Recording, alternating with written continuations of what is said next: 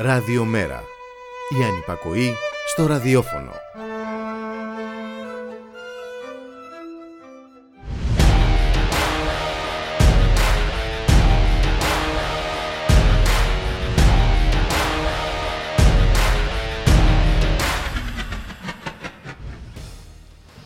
Η φωνή από τα κάτω πέρασε από υπόγειες σκοτεινές διαδρομές, από τα νεοφιλελεύθερα λαγούμια της σχολής του Σικάγο βρήκε και διέξοδος στις πλατείες και τους δρόμους το 2011 και το 2019 επέβαλε με δημοψήφισμα την αναθεώρηση του συντάγματος και σήμερα πανηγυρίζει την νίκη του Γκαμπριέλ Μπόριτς και την ήττα της πινοτσετικής φασιστικής ακροδεξιάς. Η φωνή από τα κάτω πάντα θα βρίσκει τον τρόπο, όσος χρόνος και αν χρειαστεί, να ακουστεί πιο δυνατά από τις διώξεις, τους εκβιασμούς και τις επεμβάσεις των αυτόκλητων χωροφυλάκων. Είναι η ανάγκη που ξεπερνά τη μαυρίλα. Είναι η απόδειξη ότι η λαϊκή εξέγερση μπορεί να κάνει το ανέφικτο εφικτό. Και είναι και η δική μας ανάγκη να πάρουμε μια ανάσα ξεφεύγοντας από την ασφυξία των ημερών στη γυραιά μας Ήπειρο.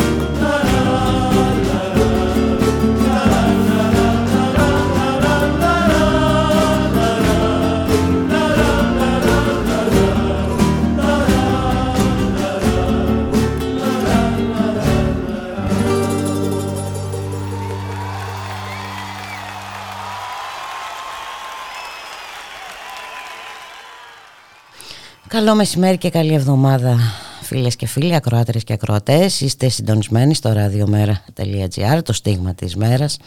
Στον ήχο Γιώργος Νομικός, στην παραγωγή Γιάννα Θανασίου, στο μικρόφωνο Ιμπουλίκ Μιχαλοπούλου. Δευτέρα σήμερα, 19 ε, Δεκεμβρίου. 20. 20,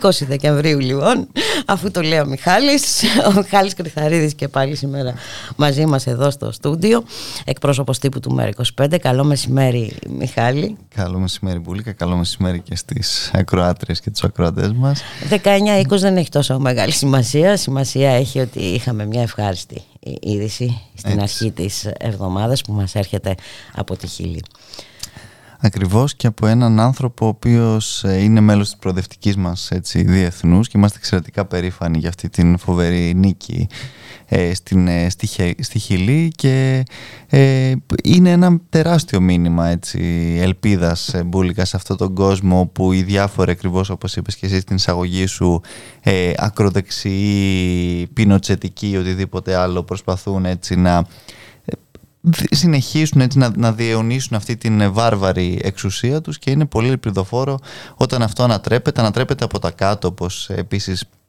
πολύ εύστοχα παρατήρησες και νομίζω ότι ε, ε, μας έτσι, θυμίζει και λίγο και τα λόγια του Σαλβαδόρα Λιέντε ε, σε εκείνο το τελευταίο του μήνυμα προς τον ε, λαό της, της Χιλής έτσι, στην, στο πραξικόπημα που έγινε στις 11 Σεπτεμβρίου του 1973 όταν ουσιαστικά καλούσε τους, ε, τους πολίτες να, να, να ξανανοίξουν έτσι και πάλι τις μεγάλες ελεοφόρους όπου θα περιδιαβαίνουν ελεύθεροι ε, οι άνθρωποι και νομίζω ότι είναι ε, μια, ένα βήμα προς, προς αυτή την, την κατεύθυνση. Και ειδικά μέσα σε όλη αυτή την, τη ζωφερότητα την οποία ζούμε και στην, στη Λατινική Αμερική και στον κόσμο ευρύτερα και με τους διάφορους Μπολσονάρο που έτσι αυτή τη στιγμή βρίσκονται και εκεί στην, στην εξουσία αλλά είναι μια, ε, ε, ένα πάρα πολύ σημαντικό μήνυμα ελπίδας. Ναι, ναι, να βρει το Βέβαια. βηματισμό της, ένα διαφορετικό βηματισμό από αυτό το μονότονο ναι. βηματισμό που βιώνουμε εδώ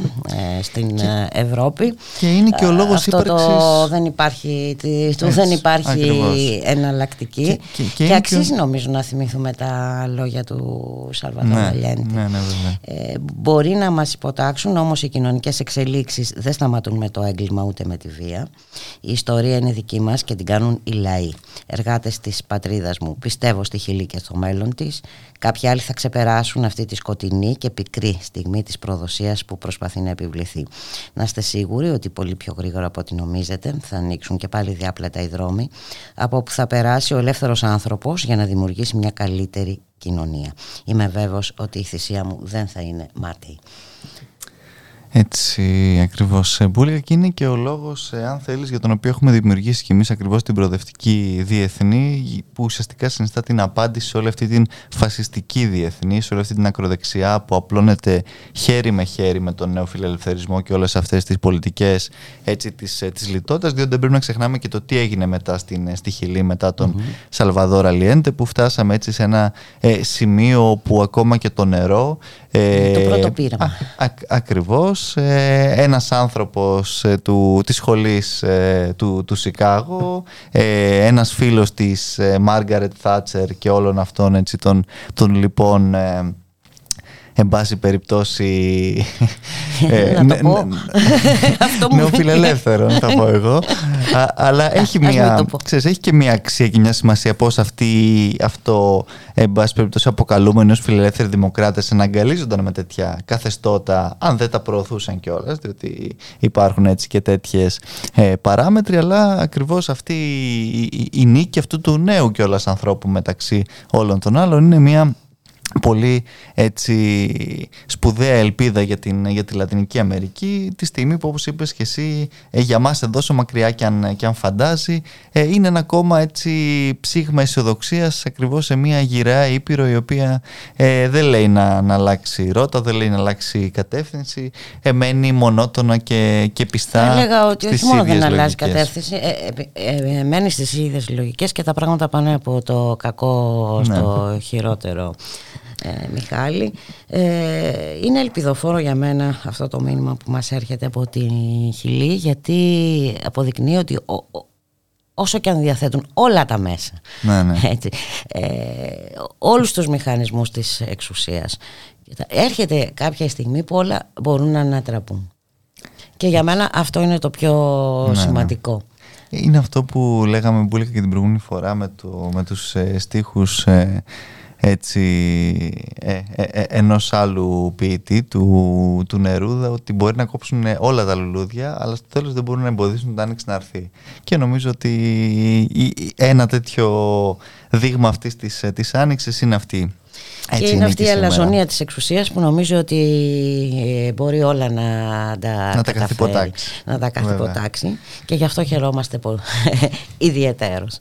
Έτσι. Και νομίζω ότι και ειδικά σε αυτές τις, τις μέρες που εν πάση περιπτώσει δεν είναι και για, για μας εδώ στη χώρα μας ειδικά δεν είναι καθόλου εύκολες είχαμε την ε, ψήφιση, την υπερψήφιση του, του προϋπολογισμού το, το Σάββατο από την ε, κυβέρνηση ε, με σε ένα ακόμα ρεσιτάλ υποκρισίας και κινησμού από τον, ε, από τον Πρωθυπουργό ο οποίος Εν τω μεταξύ μέσα σε, αυτό, σε, σε όσα είπε ε, του ξέφυγε κιόλας έτσι λανθάνουσα γλώσσα ότι τελικά το, το, το πόρισμα αυτό το περιβόητο ε, πήγε στο Μαξίμου. Αλλά τελικά το μάζεψε ότι δεν πήγε στο Μαξίμου αλλά ναι, πήγε να το πει τέλος πάντων. Ε, και βεβαίως ο ίδιος ε, ουσιαστικά προσπάθησε να ανασκευάσει λίγο για, τις, ε, μεθ, ε, εκτό, για τους διασωλωμένους μάλλον εκτός μεθ. Ε, τη στιγμή που βεβαίως ε, φάνηκε ότι είχε για άλλη μια φορά και έναν πολύ καλό σύμμαχο από την ε, πλευρά της, ε, της αξιωματικής αντιπολίτευσης και αναφέρομαι βεβαίως τον κύριο Τσίπρα ο οποίος μπορεί να ζήτησε ε, εκλογές αλλά τι έκανε ουσιαστικά πέταξε την μπάλα στον ε, ίδιο τον κύριο Μητσοτάκη διότι ζήτησε αυτό το οποίο είναι στη δική του διακριτική ευχέρεια και την, ε, την πρόταση που απίθυνε ο γραμματέας του ΜΕΡΑ25 από το βήμα της Βουλής για να κάνει, να καταθέσει ο ίδιος ο αρχηγός εξωματική αντιπολίτευσης πρόταση μορφής και δυσπιστία κατά της κυβέρνησης. Ε, δεν την ε, έτσι αποδέχτηκε, ε, την, ε, την, την προσπέρασε με αυτόν τον τρόπο. Εντάξει, εμείς δεν, δεν έχουμε τους 50 βουλευτές που απαιτούνται για να καταθέταμε εμείς αυτή την, την πρόταση. Αλλά δυστυχώς έτσι ε, συνεχίστηκε αυτή η, η, γνωστή πια συμπεγνία, ε, μάλλον κορυφώθηκε μετά και την διαγραφή του, του κυρίου Κουρουμπλή και βεβαίως ε, με ό,τι αυτό συνεπάγεται για την επόμενη μέρα, μια μέρα που δεν πρέπει να ξεχνάμε ε, τι δυσκολίες έχει και σε υγειονομικό επίπεδο και στο επίπεδο της, ε, της ακρίβειας και σε όλα αυτά τα μέτωπα. Νομίζω ότι ήταν και πολύ εύστοχος ο παραλληλισμός που έκανε ο γραμματέας μας από το, από το βήμα της Βουλής στον προπολογισμό ότι ουσιαστικά αυτή η, η ακρίβεια συνιστά μια νέα λιτότητα. Είναι ουσιαστικά η νέα λιτότητα αυτή την οποία βιώνει, διότι σε, ε, αν σκεφτούμε ότι με αυτόν τον τρόπο μειώνονται ουσιαστικά έτσι, οι πραγματικοί μισθοί που έχουμε στην, στην τσέπη μας από τη στιγμή που η κυβέρνηση δεν αυξάνει ούτε τους μισθούς ούτε τα επιδόματα αυτά, ή μάλλον περιμένουμε τον Πρωθυπουργό να ανακοινώσει τις περιβόητες αυξήσεις που είδαμε ήδη ότι ήταν 2% η προηγούμενη αύξηση που εξήγηλε, που ήταν μισό σεντ έτσι την, την ημέρα. Δεν ξέρω κατά πόσο αυτό μπορεί να αντισταθμίσει αυτό το κύμα ακρίβειας το τεράστιο το οποίο αντιμετωπίζουν ε, οι πολίτες και στην ενέργεια και στα βασικά αγαθά. Ε, και βεβαίως ε, πέρα από όλα τα άλλα είναι και το τεράστιο ζήτημα έτσι, της, της πανδημίας όπου και εκεί μπουλικα βλέπουμε να, να αλλάζουν τα πράγματα τουλάχιστον από όσα κυκλοφορούν τις τελευταίες ώρες από πηγές του, έτσι λεγόμενες του, της, της κυβέρνησης και του Μεγάρου Μαξίμου όπου ο Πρωθυπουργός χθες σε συνεδρίαση που είχε ε, με τον κύριο Τσιχαδόρα δεν ξέρω χθες μήπως του έδωσε την έκθεση διότι το προηγούμενο διάστημα ε, ο, Πρωθυπουργός, ο Πρωθυπουργός ισχυρίζεται ότι το αμέλησε αυτό ο κύριος Τσιχαδόρας ε, ουσιαστικά ε, ετοιμάζεται για νέες ανακοινώσεις εντός του επόμενου 48 ώρου με ε, πολύ πιθανό σύμφωνα πάντα έτσι με αυτά τα οποία κυκλοφορούν, να, να, προβλέπονται, να προβλέπονται rapid test για όλους, εμβολιασμένους και μη, για έτσι, την εστίαση, για τα μπαρ, για τα εστιατόρια. Δηλαδή αυτό το οποίο εμείς ως Μέρα 25 ζητάμε την πρώτη στιγμή να γίνονται τεστ σε όλο τον πληθυσμό, εμβολιασμένο και μη, διότι είναι εγκληματικό όντως να μην, γίνει, να μην τεστάρονται αυτή τη στιγμή οι εμβολιασμένοι που συνεχίζουν να μεταδίδουν και όλο αυτό το οποίο δηλαδή έκανε την προηγούμενη, ε, το προηγούμενο διάστημα η κυβέρνηση. Αλλά εμείς το λέμε υπό την προπόθεση ότι θα στηθεί ένα δημόσιο δίκτυο για μαζικά δωρεάν τεστ σε όλο τον πληθυσμό. Όχι ότι ο κ. Μητσοτάκης αύριο μεθαύριο θα ανακοινώσει rapid test όπου οι πολίτες θα τα βάζουν από την τσέπη του, όπως κάνει τώρα τιμωρητικά στους ε, ανεμβολία στους μπουλικα. Και το οποίο βεβαίως θα είναι και ένα τεράστιο πλήγμα και στην εστίαση πέρα από όλα τα άλλα, την οποία εντάξει, ούτως ή άλλως μαζί με τους μικρομεσαίους ε, τους, ε, τους έχουν γονατίσει με όλα αυτά τα οποία ε, κάνουν αλλά ξέρεις το, το, το δόγμα τους δεν αλλάζει Την εστίαση και τον πολιτισμό σκέψω, κινηματογράφη, θέατρα και ναι, ναι, ναι. Χώροι ψυχαγωγίας. Που θα εκτινεχθεί έτσι το ακριβώς, ε, που, που, που, θα πάνε ουσιαστικά το, το κόστος αυτό, το οποίο ακριβώς αν λάβουμε υπόψη μας και το, την ήδη την τεράστια ακρίβεια που βιώνουν οι πολίτες σε μια σειρά από αγαθά την οποία δεν μπορούν προφανώς έτσι ε, να απορροφήσουμε αυτές τις ψευτο παρεμβάσεις που κάνει η κυβέρνηση καταλαβαίνουμε πολύ καλά ακριβώς όπως λες και εσύ σε τι εξόντωση οδηγεί όλους αυτούς τους, ε, τους χώρους. Αλλά όπως ε, είπα Μπούλγα η κυβέρνηση συνεχίζει και μένει στα δικά της. Εδώ ο Πρωθυπουργός όχι απλά ήταν αμετανόητος ε, ε, Μα ε, τώρα είναι χαρακτηριστικό ότι ο, ο προπολογισμός είναι γραμμένος σαν το να μην συμβαίνει τίποτα. Ναι, ναι. λέμε ότι με την προπόθεση ότι όλα θα πάνε καλά το, 2000, το 2022 και όχι μόνο είναι σαν να λέει στον κόσμο ότι πεινάτε θα φάτε ραφάλ, θα φάτε φρεγάτε. Διότι το μόνο στο οποίο, εν πάση περιπτώσει, η κυβέρνηση προχωράει αυτή τη στιγμή έτσι σε μια ε, υποτυπώδη ε, τόνωση είναι οι αμυντικές δαπάνες. Τίποτε άλλο. Όλα τα άλλα είναι εκτός ε, συζήτηση, ακόμα και η δημόσια υγεία. Έτσι, καλά, για την παιδεία το συζητάμε, δεν έχουν και τίποτα ε, τέτοιες ε, ε, περιπτώσει βλέψεις. Και εκεί είχαμε νομίζω ένα θετικό ε, αποτέλεσμα έτσι στις εκλογές της ΕΛΜΕ νομίζω Μπούλικα αν δεν κάνω mm-hmm. λάθος όπου έτσι καταρχάς καταποντίστηκε η, η κυβερνητική ναι, παράταξη αλλά και η οι, οι, οι, οι δυνάμεις και της εξοκοινωνιστική αριστεράς και του ΠΑΜΕ και δεν ξέρω, ναι. νομίζω ακόμα και, και του ΣΥΡΙΖΑ έτσι πρέπει να πήρανε κάποια καλά ποσοστά εν πάση περιπτώσει ε, τη στιγμή που η ΔΑΚΕ έχασε 24 ε, συνέδρους νομίζω από, την, ε, από το σχετικό αποτέλεσμα και εν πάση περιπτώσει φαίνεται πως οι, οι, οι επιλογές της κυρίας Κεραμές όχι μόνο δεν δικαιώνονται αλλά ε, έτσι με κάθε τρόπο και αυτές ε, καταποντίζονται και, και βεβαίως και στους ίδιους τους Δικαιώνονται μόνο στα ιδιωτικά κολέγια. ναι, ναι. Ε, και βρίσκουν μόνο τη δικαίωσή τους. Έτσι, έτσι ακριβώς. Ε, και εντάξει, μέσα σε όλα αυτά, όπως είπα, Μπούλικα, ο, ο, ο Πρωθυπουργός επιμένει στα, στα, στα ίδια ακριβώς ε, λάθη ε, και, εγκλημα, και εγκληματικές ε, πολιτικές, διότι από το βήμα της Βουλής ε, όχι απλώς δεν άλλαξε στάση όσον αφορά έτσι, την πανδημία, παρά τις μελέτες και όλα αυτά, αλλά τι μας είπε, ότι ε, Καλώς κιόλας πρότεινε πριν από ένα χρόνο τις συγχωνεύσεις των νοσοκομείων στην, ε, στην περιφέρεια. Βέβαια. Διότι μόνο έτσι θα μπορέσουν να λυθούν έτσι, τα προβλήματα που καταδεικνύει και η μελέτη Τσιόδρα για το γεγονός ότι ε, αν τύχει κιόλας να μπει σε μια να νοσηλευτείς σε μπάση περιπτώσει σε νοσοκομείο της περιφέρειας και να μπεις εκεί σε μονάδα εντατικής θεραπείας είναι ακόμα πιο δύσκολα ε, τα πράγματα. Δηλαδή, δεν είναι ο δρόμος το να ενισχυθούν τα νοσοκομεία και της περιφέρειας, όπως βεβαίως και των αστικών κέντρων που παραπέουν μέσα από την αποψήλωση την, ε, τη μνημονιακή και όχι μόνο. Ε, ο ο, ο δρόμος είναι το να, να κλείσουν μερικά εξ αυτών, δίθεν για να ενισχυθούν άλλα, όχι για να ενισχυθούν οι ιδιωτικές κλινικές και τα διάφορα ε, παραμάγαζα στα οποία προσβλέπει ο κ. Νομίζω το το έχουμε πει πάρα πολύ πολλέ φορές δεν μπορούμε να περιμένουμε τίποτα. Ε, ναι, ναι σίγουρα. Απλά, ξέρεις, όταν, όταν βλέπεις ότι ούτε καν σε, σε όρους ρητορικής δεν να, αλλάζει ναι, κάτι. δηλαδή είναι τόσο αμετανόητη πραγματικά. Αλλά εντάξει. Ε, κατά τα άλλα, μας πειράζει άμα ε, δηλώσουμε ότι αυτό το οποίο κάνουν είναι εγκληματικό. Έτσι, το, το savoir είναι το, το ζήτημα ναι, ναι, ναι, ναι, ναι. των ημερών. Τέλος πάντων και κάποιος που να πει και στον κύριο Μητσοτάκη ότι ξέρεις και οι ΜΕΘ μόνες τους δεν. Ε, ναι, ε, ξέρεις, ε, χωρίς εξειδικευμένο προσωπικό κτλ. Που, που και ποιες μεθ, έτσι. Γιατί δεν ξέρουμε και ακόμα πόσες είναι αλλά και... τελικά. Ναι, ε, ναι άγνωστο.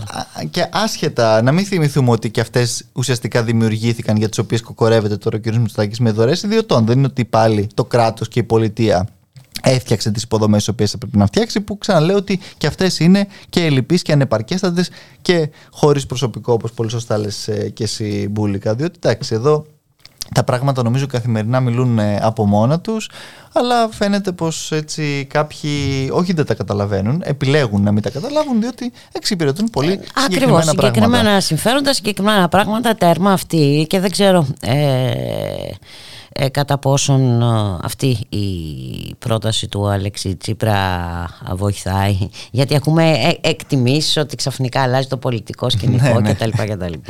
ναι. ναι. Όπως διαβάζουμε και το νέο πρόεδρο, από τον νέο πρόεδρο του Κινάλ Πασόκ ότι η σοσιαλδημοκρατία επιστρέφει. Επιστρέφει, όπως και το Πασόκ.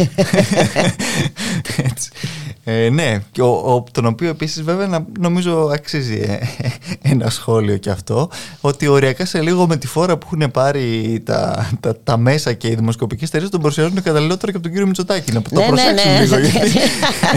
να, μην χάσουν το, να μην χάσουν το... Ναι, ναι. δηλαδή είναι λίγο ε, είναι επικίνδυνο αυτό. Είναι, και το, είναι τόσο κραυγαλαίο, δηλαδή πραγματικά. Το, το ακόμα πιο απίστευτο του Μπούλικα, δεν ξέρω αν το έχεις παρατηρήσει και πόσοι από τους ε, ακροάτριες και ε, έτσι, από τους ακροατές και τις ακροάτριές μας το έχουν δει την, ε, το, το Σάββατο που ήταν συζήτηση ακριβώς σε επίπεδο πολιτικών αρχηγών ε, για τον προπολογισμό. Ο κύριος Σανδρουλάκης πήγε και μίλησε στην κοινοβουλευτική του ομάδα. Γιατί; Για να παίζουν μετά τα δελτία έτσι, της, ε, της σκηνή εκείνη που είναι στη Βουλή και μιλάει στην κοινοβουλευτική του ομάδα.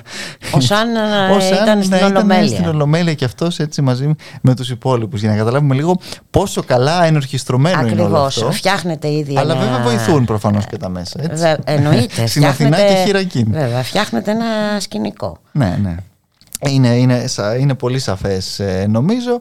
Ε, απλά εντάξει ε, νομίζω ότι η, το, η τοποθέτηση που έχουμε κάνει εμείς γενικότερα για το ζήτημα και της ανάδειξης του Πρόεδρου του Κινήματος Αλλαγής αλλά και του συγκεκριμένου κιόλας ε, ακόμα αν θέλεις ε, Πρόεδρου είναι ότι ε, κατ' ουσίαν ακριβώς το, το Πασόκ μας λέει επιστρέφει, η Σοσιαλδημοκρατία επιστρέφει. Τι, τι ακριβώς σημαίνει κάτι αυτό θα αλλάξει κάτι στη στάση του απέναντι ε, στην, ε, στο, στο ναι σε όλα και σε όλα αυτά τα οποία είχαμε συνηθίσει το Πασόκ το τελευταίο διάστημα με την πλήρη αποδοχή όλων αυτών των καταστροφικών λογικών, μάλλον όχι. Έτσι, επιμένουν και αυτοί ε, στα ίδια πράγματα, τώρα προσπαθώντας απλώς ε, να παίξουν ένα ρόλο με τη βοήθεια πάντα βεβαίως ε, και του, του συστήματος και της τεράστιας αρρωγής του, διότι εντάξει νομίζω ότι αξίζουν συγχαρητήρια σε μια τέτοια προσπάθεια. Ναι, ε, και εντωμεταξύ κάποια στιγμή θα πρέπει να μιλήσουμε και πιο αναλυτικά ναι, για ναι. το τι είναι σοσιαλδημοκρατία τελικά και τι ρόλο έχει παίξει. Ε, ναι. Ναι, Γιατί ξέρουμε πάρα πολύ καλά, γνωρίζουμε το ρόλο που έχει παίξει τα τελευταία χρόνια και όχι μόνο. Α, και μιας και μιλάμε για σοσιαλδημοκρατία, το Der Spiegel έβγαλε ε, δημοσίευμα έκανε την αποκάλυψη ότι ο Βίλι Μπραντ, ο γνωστός σοσιαλδημοκράτης, ήταν πράκτορα των Αμερικάνων. Ναι. Λοιπόν, ε, και μια που μιλάμε για σοσιαλδημοκρατία. Είναι επίσης... το μεταξύ κούφιες λέξεις. Ε, ναι. Κούφιες λέξεις επιστρέφει, δηλαδή που δεν δε σημαίνουν επί της ουσίας τίποτα.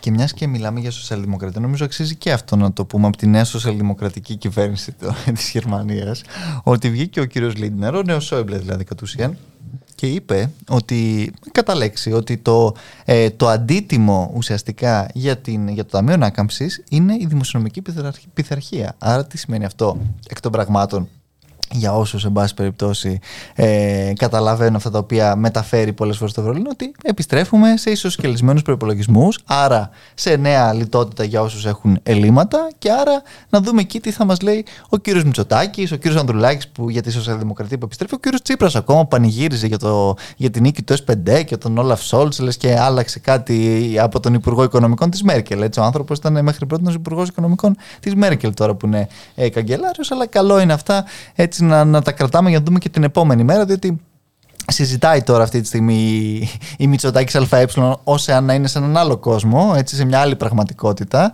ε, παρουσιάζοντας βέβαια και πολλά από τα στοιχεία τα οποία ξέρουμε και έχουμε καταγγείλει και πολλές φορές και ξανακατήγγειλε και ο, ο γραμματέας μας προχθές στη Βουλή της Ελστάτ τα οποία είναι ε, ψευδή σε επίπεδο που μπορεί να την αντιληφθεί και ένα παιδί δημοτικού. Όταν σου λέει ότι οι, οι αυξήσεις που, που, που, βιώνει, που έχει να αντιμετωπίσει ο κόσμος είναι 0,6%, ας πούμε. δηλαδή, εντάξει, να βάλουμε. Το, το, γιατί συζητάμε για την ακρίβεια, ρε παιδιά, αν είναι 0,6%, δεν υπάρχει κανένας λόγος. Αλλά εντάξει, νομίζω ότι.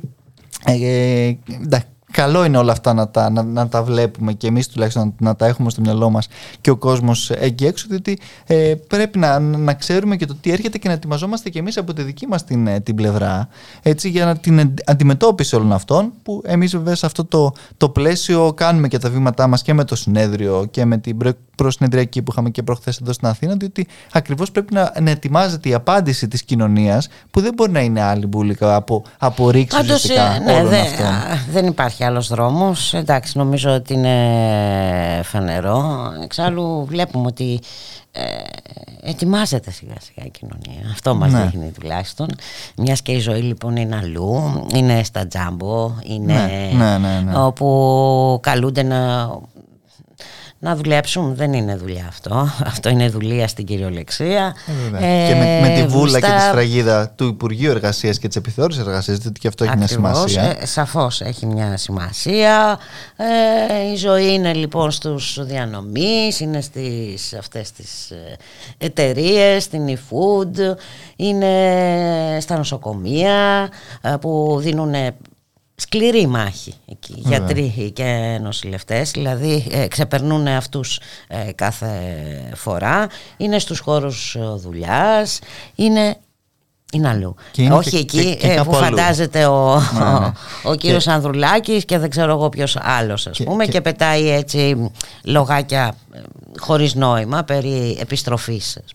Έτσι, έτσι ακριβώς είναι, Μπούλικα. Και να πω ότι η ζωή είναι και κάπου αλλού που έχει μια σημασία και έχει και μια σημασία να ανταποκριθούμε κιόλας σήμερα σε αυτό το κάλεσμα στις 6 το απόγευμα έτσι, για τον, για τον Julian Assange, ο οποίος ε, και αυτός δίνει ουσιαστικά μια μάχη πέρα από την ε, ελευθερία του τύπου και της έκφρασης. Αυτή τη στιγμή δίνει οριακά και μια μάχη για την ίδια του τη ζωή, με την εξόντωση και την προσπάθεια της εξόντωσης που γίνεται σε βάρος του. Εμείς, και είναι μια μάχη που δεν αφορά μόνο αυτόν. Ακριβώς, σε καμία ακριβώς, περίπτωση. Ακριβώς.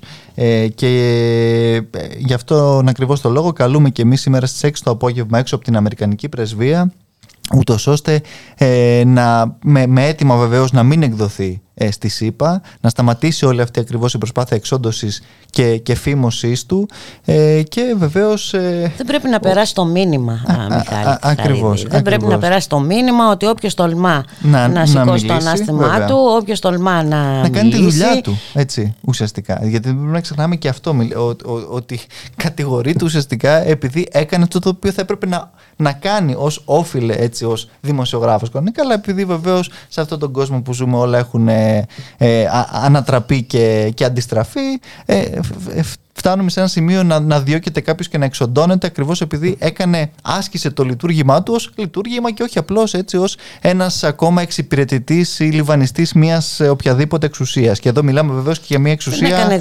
μιλιταριστική κιόλας. Ο άνθρωπος. Ε, αυτό αυτό ακριβώς είναι κάτι το οποίο πληρώνει αυτή τη στιγμή και το πληρώνει, ξαναλέω, έτσι οριακά με την ίδια τη ζωή και κλεισμένος σε, σε φυλακές τύπου Γκουαντάναμο έτσι, στο, στο στην, ε, στην, στην Αγγλία όπου ε, καθημερινά εξοντώνεται έτσι και φυσικά και, και ψυχολογικά και με κάθε ε, τρόπο. Οπότε είναι πάρα πολύ σημαντικό σήμερα όλες και όλοι μαζί να αναβρεθούμε στις 6 το απόγευμα στην Αμερικανική Πρεσβεία και να βροντοφωνάξουμε έτσι για, για ελευθερία ουσιαστικά στον, ε, στον Julian Sands και βεβαίως για ελευθερία και στην έκφραση και στον τύπο διότι όλα αυτά ε, είναι πάρα πολύ σημαντικά για, και για εμάς ακριβώς, όχι μόνο για τον Τζούλιαν, το οποίο εντάξει για εμάς βέβαια έχει και μια μεγαλύτερη αξία ως, και ως συνοδοιπόρος και στον Team 25 και γενικότερα πουλικά. Μιχάλη Κρυθαρίδη, να σε ευχαριστήσω πάρα πολύ και για τη σημερινή ε, συνομιλία. Και εγώ σας ευχαριστώ 20 και του μηνός. 20, 20. Μάλλον έμεινε στην Κυριακή βουλικά, στις 19. σε καταλαβαίνω. Μωρέ, και αλλού θα ήθελα να μείνω και πολύ πιο πίσω να πάω, αλλά δεν γίνεται. Λοιπόν, πάμε μπροστά στις 6 έξω από την Αμερικανική πρεσβεία. Λοιπόν, για τον Τζούλιαν Ασάνς και όχι μόνο, για την ελευθερία του τύπου. Για το δικαίωμά μας να είμαστε άνθρωποι στην τελική. Ε, και όχι πιόνια. Γεια σου. Γεια χαρά.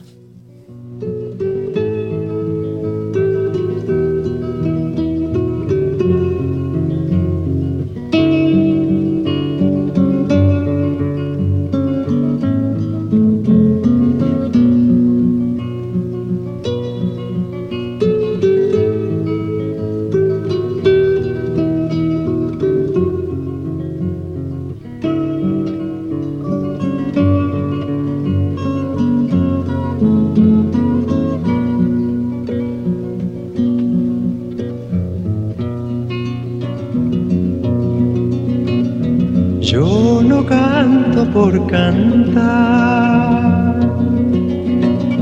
ni por tener buena voz. Canto porque la guitarra tiene sentido y razón. Tiene corazón de tierra y alas de palomita. Es como el agua bendita, santigua glorias y penas. Aquí se encajó mi canto, como dijera Violeta. Trabajadora con olor a primavera.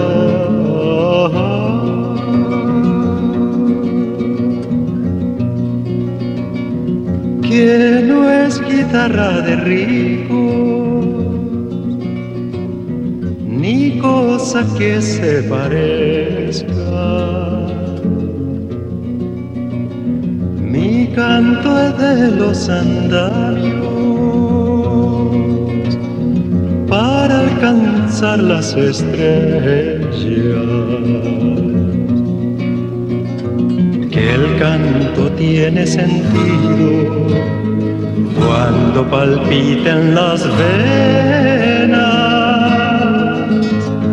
del que morirá cantando las verdades verdaderas, lisonjas fugaces, ni las famas extranjeras,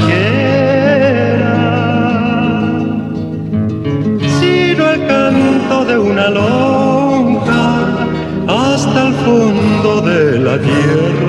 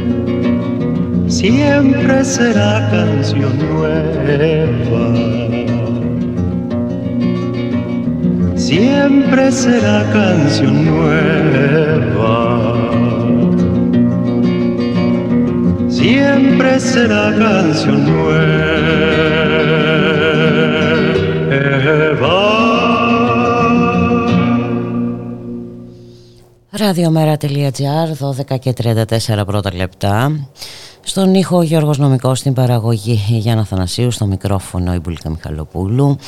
Πάμε σε μια ωραία εικόνα, πάμε στη Χιλή και στα πανηγύρια μετά το εκλογικό αποτέλεσμα και την νίκη του 35χρονου αριστερού Γαβρίλ Μπόριτς να καλωσορίσουμε την συνάδελφο από το The Press Project, τη Λαμπρινή Θωμά. Λαμπρινή, καλώς μεσημέρι. Είναι ένα πολύ ωραίο μεσημέρι. Καλή εβδομάδα. Καλή εβδομάδα. σε όλες. Είναι ένα μεσημέρι χαμογελαστό όπως είναι όλη μέρα. Όλη μέρα από τα ξημερώματα που επιβεβαιώθηκε και έχουμε και πέντε ώρες διαφορά να μην ξεχνάμε. Ναι, είναι μια ωραία μέρα σήμερα για την αριστερά σε όλο τον κόσμο και ειδικά για την αριστερά της Λατινικής Αμερικής. Βέβαια, είναι μια πολύ ωραία μέρα που μας κάνει και εμάς να αισιοδοξούμε, ε, Λαμπρινή. Είναι, είναι, μια φωτεινή μέρα μέσα σε αυτό το ζόφος ε, που βιώνουμε το, τα τελευταία χρόνια. Και με, και με μια κυβέρνηση η οποία προσπαθεί να κάνει εδώ ό,τι έγινε στη Χιλή πριν 40 χρόνια. Ακριβώς. δηλαδή με τον νεοφιλελευθερισμό να καλπάζει εδώ, να νομοθετείται με κάθε δυνατό τρόπο, την αστυνομική βία να δίνει το παρόν. Είναι εικόνες πολύ αντίστοιχες, ας το πω. Και με το λαό της Χιλής να παίρνει το αίμα του πίσω, Πράγμα που σημαίνει ότι δηλαδή παίρνουν το αίμα τους πίσω. Αυτό νομίζω είναι και το πιο σημαντικό μήνυμα. ότι ε, παρά τις διώξεις, παρά τον ε, πόλεμο, ε, παρά τη βία. Τους πόνους, τις, εξα, τις εξαφανίσεις. 25.000 συλλήψεις είχαμε το 19 25.000, αυτός σκέψου. 453 ανθρώπους που έχασαν το φως τους από την αστυνομική βία, από τις σφαίρες και τα δακρυγόνα mm-hmm. γιατί χτυπούσαν μια αστυνομική κατευθεία στο πρόσωπο. Αυτός όλος ο αγώνας, αυτό όλο το αίμα, είχαμε νεκρούς, 120 τόσους νεκρούς. Ήρθε αυτή τη στιγμή να φέρει αυτή την νίκη. Έτσι πάει δυστυχώς. Εμείς πρέπει να χύνουμε το αίμα μας για τις αλλαγές. Αλλά είναι μια μεγάλη μέρα και είναι μια μέρα που τη γιορτάσανε στην πλατεία της αξιοπρέπειας, όπως την έχει βαφτίσει ο λαός της Χιλή από το 19, την πρώην πλατεία Μπακεδάνο. Mm-hmm. Ήταν 7 εκατομμύρια. Ένα εκατομμύριο ήταν σίγουρα. Δηλαδή γινόταν ήταν απίστευτο. Φωνάζοντα αριστερά, αξιοπρέπεια, η φυλή προχωράει, πρόεδρος ο Μπόρις κτλ. Είναι μια πολύ σημαντική μέρα. Και επίσης θα το πω γιατί το ξεχνάμε καμιά φορά. Μπορεί με το μεγάλο πρόταγμα να είναι η συνταγματική αλλαγή στη Χιλή, αλλά το γεγονός ότι από τον καιρό του Αλιέντε κανένας ποτέ δεν κέρδισε εκλογές μέχρι χτες, λέγοντας είμαι αριστερός στη χώρα, είναι ίσως και το σημαντικότερο από όλα. Έχουμε έναν αριστερό πρόεδρο που εκλέγεται ως αριστερός πρόεδρος. Δηλαδή έχουμε μια πολύ ουσιαστική αλλαγή στο πώς βλέπει την αριστερά και πόσο ελεύθερος νιώθει σήμερα ο ίδιος ο λαός της Χιλής. Και είναι ένα μάθημα ε, για όλους όσοι πιστεύουν ότι ε, μπορούν να κρατήσουν την εξουσία για πάντα έτσι, χρησιμοποιώντας κάθε μέσο ε, νο, είναι, είναι, είναι, είναι, είναι, είναι πολύ μεγάλη μέρα. Ναι. Ε, είναι όντως ε, πολύ μεγάλη μέρα έτσι και σπάει και αυτό το, το μονότονο που βιώνουμε και εμείς εδώ χρόνια τώρα του, αυτό το δεν υπάρχει εναλλακτική. Να λοιπόν που υπάρχει εναλλακτική. Να λοιπόν, λοιπόν που... Βγαίνουμε και για νίκη του Λούλα καλώς εφόντων των πραγμάτων του χρόνου στη βραζιλια και μιλάμε για μια Λατινική Αμερική που θα δίνει και πάλι το πρόταγμα στην αριστερά παγκόσμια, όπως έχει κάνει πολλές φορές. Μια Λατινική Αμερική που θα είναι ουσιαστικά στο μεγαλύτερο ποσοστό της από σοσιαλδημοκρατική, ας το πω, και αριστερότερα. Η Βραζιλία μας λείπει τώρα, έτσι μια. και είναι το πιθανότερο είναι ότι θα συμβεί και αυτό. Για την Κολομβία δεν βιάζομαι να μιλήσω, γιατί είναι το, το, πώς να το, πω, το Ισραήλ της Λατινικής Αμερικής. Είναι η χώρα που στηρίζονται οι Ηνωμένες Πολιτείες. Εκεί τα πράγματα είναι πολύ πιο αγρια Αλλά είναι πάντως τρομερή αλλαγή που συμβαίνει και αισιοδοξία για όλους μας. Γιατί δυστυχώς η ήττα της ε, αριστεράς, η ουσιαστική ήττα της αριστεράς στην Ελλάδα με την κολοτούμπα ήταν μια ήττα που κόστησε παγκόσμια. Εγώ θα συνεχίσω να το λέω. Που δημιούργησε φόβους ότι θα δούμε πολλές τέτοιες κολοτούμπες και ότι δεν υπάρχει πια αριστερά που να μπορεί να εγγυηθεί ως αριστερά. Θα πρέπει να γίνει κάτι άλλο, να μεταμορφωθεί για να μείνει στην εξουσία. Και αυτό είναι που αυτή τη στιγμή μας δίνει πίσω η Χιλή. Γιατί η Χιλή δεν είναι οι άλλες χώρες που είχαν κάποιο σοσιαλιστικό πείραμα. Δεν είναι η Βολιβία, δεν είναι η Βενεζουέλα, δεν είναι. Είναι μια χώρα που ο ελευθερισμό είχε εγκαθιδρυθεί βαριά, συνταγματικά, η οποία αγωνίζεται ακόμα για στοιχειώδη δικαιώματα δηλαδή, όπως είναι η δωρεάν παιδεία και η δωρεάν υγεία. Δωρεάν σε έναν βαθμό. Λοιπόν, αυτή τη στιγμή αυτό που συμβαίνει είναι μια ανάταση για όλη την αριστερά και ε, μια ανάσα μετά την καταστροφή που έφερε στην παγκόσμια αριστερά ο ΣΥΡΙΖΑ. Ναι, ε, φαίνεται αυτό. Ε, εγώ συμμερίζομαι την ε, άποψή σου και ίσως ε, είναι βάσιμες κάποιες ε, επιφυλάξεις και ε, στο πρόσωπο του 35χρονου έτσι, νικητή των εκλογών. αλλά πιστεύω δεν ξέρω είδα μερικά πραγματάκια από την πρώτη ομιλία του Είναι ένας άνθρωπος... Ε, ε μετρημένες οι δηλώσεις του, ε, μπορώ να πω. Δεν μεγάλωσε επιχούντας, είναι λογικό. Δεν μεγαλωσε mm-hmm. επιχούντας, να πούμε αυτό πρώτα. Έτσι. Είναι mm-hmm. ένας άνθρωπος που είναι 35 χρονών. Mm-hmm. Ίσα ίσα έπιανε το όριο ηλικίας να κατέβει για πρόεδρος. Είναι ένας άνθρωπος επίσης, ο οποίος όταν κατέβηκε ως ανεξάρτητος για τη Γερουσία, είχε μια πάρα πολύ αριστερή ατζέντα. Αυτός ο λόγος έχει κατέβει κάποιες σκάλες τώρα που πάει για πρόεδρος για τον απλούστατο λόγο ότι υπάρχει το συνταγματικό ζήτημα. Αν δεν αλλάξει το σύνταγμα της χιλης δεν μπορεί να κάνει πολλά πράγματα. Το Σύνταγμα έχει μπει σε διαδικασία αλλαγής. Έχουμε ήδη συνταγματική επιτροπή με μια ηθαγενή πρόεδρο. Η, η εικόνα που έχω είναι ότι προχωράνε και δουλεύουν σαν τρελοί, γιατί έχουν μόνο ένα χρόνο για να το φτιάξουν. Μιλώντας με ανθρώπους εκεί εννοώ. Γιατί ναι, γιατί ήσουν το περασμένο διάστημα εκεί και έχει πολύ ενδιαφέρον να μας μεταφέρεις την ε, εμπειρία σου. Οπότε ο, ο πρόεδρος θα γίνει άλλος πρόεδρος από τη στιγμή που θα αλλάξει το Σύνταγμα. Έπρεπε να, υπάρχει ένα προφύστερο εδώ. Έπρεπε να βγει ένας πρόεδρος που θα εγκρίνει το Σύνταγμα. Mm-hmm. Ο, ο ακροδεξιός, ο Κάστη, ήταν ενάντια στην αλλαγή του Συντάγματο, είναι πεινοθετικό καθαρός.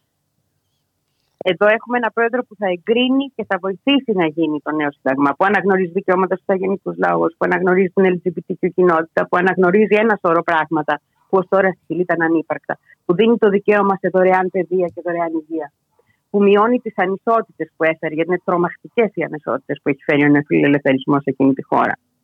Οπότε στην ουσία ο Μπόριτς όφιλε να έχει χαμηλότερους τόνους. Mm-hmm. Όφιλε να μιλάει έτσι, αν ήθελε να εκλεγεί. Τα ανοίγματά του έχουν μια λογική. Από τη στιγμή που θα αλλάξει το Σύνταγμα, μπορούμε να τον κρίνουμε. Το οποίο θα υπογράψει ο ίδιος. Και ξέρουμε ότι θα υπογραφεί πλέον. Που είναι πάρα πολύ σημαντικό. Δεν ξέραμε αν θα υπογραφεί το Σύνταγμα σε περίπτωση που εκλεγόταν ο Κάστρο. Ξέραμε μάλλον ότι δεν θα υπογραφεί η αλλαγή του Σύνταγματο. Ναι. Ε, εφόσον είχε ταχθεί ε, κατά, ε, λογικό είναι.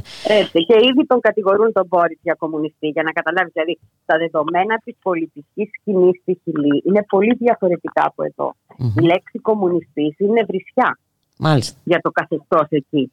Το γεγονός λοιπόν ότι νίκησε η ακροδεξή της Χιλής Εθνική στο YouTube λένε νίκησε ο κομμουνισμός. Τι θα κάνουμε τώρα που ήταν οι κομμουνιστές. Αυτό που εμείς βλέπουμε ως κέντρο-αριστερά, ας το πούμε έτσι, γιατί σε ευρωπαϊκά δεδομένα κάπως έτσι θα τον δεις στον Μπόριτ. Mm-hmm. Γιατί η Χιλή είναι άκρα αριστερά. Να μην ξεχνάμε ότι αυτή η χώρα είναι υποτελής ακόμα, και γι' αυτό βγαίνει ο κόσμος στον δρόμο, του πεινοθετικού καθεστώτος, του πεινοθετικού νόμου, της πεινοθετική παντοδύναμης αστυνομίας και στρατού που σκοτώνει. Οι συνθήκες δηλαδή δεν είναι αντίστοιχες με αυτές που θα είχαμε εδώ.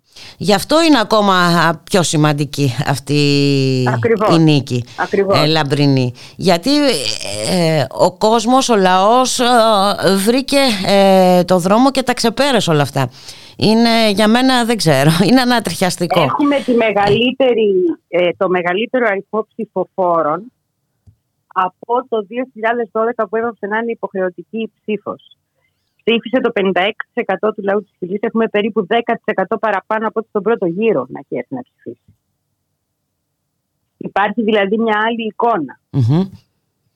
Και αυτή η εικόνα δείχνει ότι αυτός ο λαός θα συνεχίσει να υπερασπίζεται τις κατα... κατακτήσεις του. Δηλαδή το ουσιαστικότερο είναι αυτό. Μου είπε μια πάρα πολύ ωραία κουβέντα ένας παλέμαχος συνάδελφος Φιλιάνο, ο Κάρλος Οσαμπορα, ο οποίος μου είπε ε, όταν το 90 έφυγε ο Πινοτσέτ το, ε, το πρόταγμα ήταν ανθρωπιστικό. Ζητάγαμε να αναγνωριστούν τα ανθρώπινα δικαιώματα, να αναγνωριστούν τα εγκλήματα κατά της ανθρωπότητας που κάνανε. Σήμερα, σε μια γενιά που έχει μεγαλώσει εκτός Χούντας, το πρόταγμα είναι πολιτικό. Σήμερα η γενιά αυτή είναι αριστερή. Υπάρχει μεγάλη διαφορά. Και αυτό είχε να φανεί στη Χιλή από τον καιρό του Αλιέντε. Να φανεί όμως, να είναι μια λαϊκή η, το συγκλονιστικό αυτό είναι και όχι ο Μπόρις αυτός καθ' αυτό. Και αυτός ο λαός έδειξε ότι θα, θα, θα, συνεχίσει να αγωνίζεται για τις κατακτήσεις του. Η, η ομορφιά, αν θες, όλης αυτής της ιστορίας είναι ένας λαός που αφυπνίστηκε, που εξεγέρθηκε με την νεολαία του μπροστά. Που η τελευταία, να το πούμε και αυτό, η τελευταία σταγόνα στο ποτήρι που τον έκανε να εκραγεί το 19 ήταν μια αύξηση τάξης των 40 λεπτών στα εισιτήρια. Η, το ότι κάτι τόσο θεωρητικά μικρό έφτασε σε αυτό που φτάσαμε σήμερα. Δείχνει ότι ο κόσμος μπορεί να αντέξει, μπορεί να αποδεχθεί ως ένα σημείο. Ποτέ δεν ξέρεις πότε θα εκραγεί όμως. Και αυτό είναι το μεγάλο λάθος που κάνουν όλες οι νεοφιλελεύθερες κυβερνήσεις. Δεν συνειδητοποιούν ότι η σταγόνα που ξεφυλίζει το ποτήρι δεν είναι ανάγκη να είναι μεγάλη. Μπορεί να είναι κάτι πολύ μικρό. Έφτασαν οι άνθρωποι που ως χτε διαδήλωναν στη Χιλή, ξέρω εγώ, 5 ή 10 με 40 αστυνομικούς γύρω-γύρω, να γίνουν 1,5 εκατομμύριο μόνο στο κέντρο του Σαντιάγου. Ο κόσμος να αφήσει τα μπαλκόνια που χτύπαγε τις κατσαρόλες γιατί φοβόταν να το, θα τον δουν και να βγει στο δρόμο κανονικά. Η αλλαγή αυτή λοιπόν είναι το πιο σημαντικό. Και είναι μια αλλαγή που δείχνει πού μπορούν να οδηγηθούν όλες οι νεοφιλελεύθερες κυβερνήσεις. Εφόσον υπάρχει βέβαια και ένα άλλο πρόταγμα. Γιατί πρέπει να υπάρχει ένα άλλο πρόταγμα. Και εδώ υπήρξε. Η αριστερά σε μεγάλο βαθμό ενώθηκε γι' αυτό. Mm-hmm. Εμείς τα έχουμε ζήσει ως προδοσία βέβαια. Αλλά ενώθηκε και φαίνεται ότι προς το παρόν θα συνεχίσει να είναι ενωμένη. Χθες είχαμε δηλώσεις από συγκεκριμένα στελέχη του Κομμουνιστικού Κόμματος που είναι σε αυτή την ενότητα, της χιλή του Κομμουνιστικού Κόμματος, από το Χαντουέο στην Καμίλα, Καμίλα Βαγέχο που την ξέρουν όλοι γιατί είναι η όμορφη της αριστεράς εκεί από το φοιτητικό κίνημα του 2014 και είναι βουλευτής του Κομμουνιστικού Κόμματος οι οποίοι ήταν ενθουσιασμένοι. Ξέρουν ότι δεν θα γίνει αύριο κομμουνισμός ή σοσιαλισμός. Όμως ήταν ενθουσιασμένοι γιατί κατανοούν πόσο σημαντικό είναι το βήμα που έγινε. Και η συμμετοχή του λαού και οι λαϊκές διεκδικήσεις σε πρόταγμα και η λέξη αριστερά ξανά στο προσκήνιο με θετικό πρόσημο όμως αυτή τη φορά. Ναι, είναι λαμπρινή. Εσύ κιόλας είχες ε, την ευκαιρία να τα ζήσεις όλα αυτά, να πιάσεις τον ε, παλμό. Ναι, το, το προηγούμενο διάστημα πόσο καιρό έκατσε στην Χιλή; Ένα μήνα Ένα, μήνα, Είναι αρκετός χρόνος ε, έτσι, για να έχεις μια σφαιρική άποψη και να δούμε πολύ κόσμο και να μιλήσουμε με πολύ κόσμο. Θέλω να σταθώ σε αυτούς τους ηρωικούς υπέροχους ανθρώπους τους Κουιλαπαγιούν. Είναι οι άνθρωποι που μας χαρίσαν το τραγούδι το El Pueblo Unido. Ήταν η δεύτερη συνέντευξη που κάναμε. Όταν λοιπόν μίλησα με τον ε, Εντουάρτο Καράσκο, τον ιδρυτή τους, φίλο του Χάρα, 82 ε, ετών σήμερα, μου είπε κάποια στιγμή το εξής. Ο αγώνας είναι αδιάκοπος και δεν μπορείς να πεις ποτέ τώρα θα ξεκουραστώ. Αυτοί οι άνθρωποι που ήταν η φωνή του λαού επί Αλιέντε γίνονται και σήμερα η φωνή του λαού, θυμίζοντας αυτό ακριβώς. Ότι ο λαός ενωμένος είναι που δεν θα νικηθεί. Και το τραγούδι τους και αυτό το σύνθημα ήταν και χθες παρόν στους εορτασμούς. Ξέρει πολύ καλά ο λαός της Χιλής που βρίσκεται αυτή τη στιγμή. Εγώ είμαι πάρα πολύ περήφανη για εκείνους δηλαδή και χαρούμενη που το ζήσαμε αυτό, χάρη στους ακροατές και τους αναγνώστες του Press Project που στήριξαν και αυτή την αποστολή και που βοηθάνε να γίνει μια άλλη δημοσιογραφία και στα διεθνή. Που για μένα είναι πολύ σημαντικό το ότι πάβουμε να ομφαλοσκοπούμε και στρεφόμαστε προς τον κόσμο και στα μαθήματα που μας δίνει η αριστερά σε όλο τον κόσμο. Γιατί αυτό είναι το ουσιαστικότερο. Ότι πάμε όλοι μαζί. Αυτό το όλοι μαζί πρέπει να μην το ξεχνάμε. Λοιπόν, ε, είμαστε απέναντι σε μια ιστορική νίκη, κάτι που το περίμεναν οι άνθρωποι αυτοί 30-40 χρόνια και στο οποίο είναι παρόντες οι επιζήσαντες της Χούντας, της δικτατορία του Πινοτσέτ, δίνοντας αυτό το πρότασμα. Συνεχίζουμε, συνεχίζουμε, συνεχίζουμε. Αυτό ήταν και το σύνθημα, άλλωστε. Συνεχίζουμε. Δεν σταματάμε. Δεν ξεκουραζόμαστε. Να το ακούμε και εμείς αυτό. Ναι, να το... και ε, να το ναι. ακούμε και σε σχέση με τον Ασάντ, γιατί σήμερα έχουμε... Και ναι, αυτό ήθελα να σε ρωτήσω, γιατί ε, σήμερα έχουμε και την ε, συγκέντρωση... είμαστε εκεί όλοι. Έξω από την Αμερικανική Πρεσβεία έξω από την Αμερικάνικη πρεσβεία. Είναι, έξω από την Αμερικάνικη πρεσβεία. είναι και αυτή μια πολύ σημαντική μάχη που πρέπει να δοθεί. Ε, γιατί... Που πρέπει να μην ξεκουραζόμαστε και να τη δίνουμε συνέχεια. Ακριβώς. τα μαθήματα είναι. ε, γιατί είναι, είναι, είναι πολύ σημαντικό ε, να κερδιθεί ε, αυτή η υπόθεση. Δεν αφορά βέβαια μόνο τον Τζούλιαν Ασάνς. αφορά όλους. Αφορά όλους μας, αφορά τη δημοσιογραφία και ας μην μιλήσουμε για το επίπεδο της σήμερα ε, στην χώρα μας, δεν το λέμε εξάλλου μόνο εμείς. Ε, το, το λένε διεθνώς. αυτό και το παράδειγμα το δικό σας και το παράδειγμα του Press Project και αυτή τη συμμετοχή του κόσμου που είναι συγκλονιστική. Γιατί οι αποστολές τόσο ακριβές, να τα λέμε τα πράγματα έτσι όπως είναι, δεν μπορούν να γίνουν χωρίς τη στήριξη του κόσμου. Δείχνει πόσο ο κόσμος καταλαβαίνει τι σημαίνει δημοσιογραφία και την έχει ανάγκη. Εγώ είμαι πάρα πολύ περήφανη, πιο πολύ για τους αναγνώστες μας παρά για αυτά που κάνω, που για μένα είναι και όνειρο. Με διεθναντού χρόνια. Δηλαδή, το να είμαι στη Χιλή αυτές τις μέρες είναι συγκλονιστικό. Το να είμαι στη Βενεζουέλα τον Ιούνιο, που πάλι μας έστειλε ο κόσμος, είναι συγκλονιστικό. Ή στη Βηρητό την ώρα της έκρηξης. Όλα αυτά όμως δείχνουν πόσο ο κόσμος κατανοεί σε πάθος πόση ανάγκη έχουμε τη σωστή δημοσιογραφία. Τη δημοσιογραφία εκεί, παρόντες ακόμη και με τις προσωπικές μας αιμονές, γιατί είμαστε άνθρωποι της αριστεράς και της ε, Καλά, εντάξει. ε, ε, εντάξει. Νομίζω ότι δικαιούμαστε κι εμείς να έχουμε κάποιες αιμονές. Α μας ε, το επιτρέψουν, εν πάση περιπτώσει. Ε, κάνουμε ό,τι μπορούμε όμως. Ε, τα κίνητρά μας είναι ανιδιοτελή και νομίζω αυτό έχει σημασία. Και του κόσμου. Και του κόσμου, και, του κόσμου και είναι πολύ σημαντικό αυτό που λες γιατί ξέρουμε όλοι τη δυσκολία υπάρχει στον κόσμο. Έτσι. Έτσι είναι. Έτσι είναι. Δηλαδή, ε, θα το πω εδώ, γιατί αυτό είναι μια πάρα πολύ όμορφη λεπτομέρεια. Έχουμε από ανθρώπους που βάζουν 3 ευρώ σε αυτές τις αποστολές μέχρι ανθρώπους που βάζουν 200 ευρώ. Όταν λέμε ο καθένας ανάλογα με τις δυνατότητέ του, εμείς το βλέπουμε εκεί. Και δεν μπορούν να λείψουν τα 3 ευρώ για να γίνει η αποστολή. Και αυτό σημαίνει ότι ο κόσμος, ο οποίος στερείται, γιατί τα 3 ευρώ δείχνουν ότι στερείται για να τα βάλει Έχει ανάγκη στη δημοσιογραφία. Κατανοεί πόσο η δημοσιογραφία είναι κομμάτι της, ε, της επαφής με την πραγματικότητα.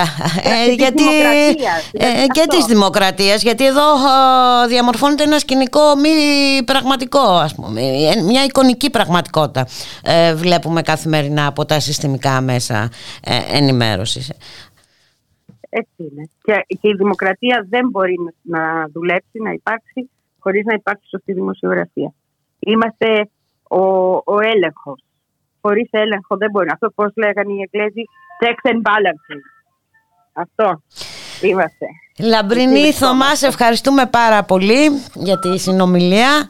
Ε, έτσι που μοιράστηκες και αυτή την τόσο σημαντική και μακάρι στιγμή. να ακολουθήσουν πολλές νίκες. Πολλές νίκες. Ε, ε, εγώ είμαι σίγουρη. είμαι σίγουρη γι' αυτό. Αργά ή γρήγορα ε, θα τις γιορτάσουμε. Ναι. να είσαι καλά. Γεια χαρά. Ευχαριστώ πολύ. Εγώ ευχαριστώ. Γεια χαρά.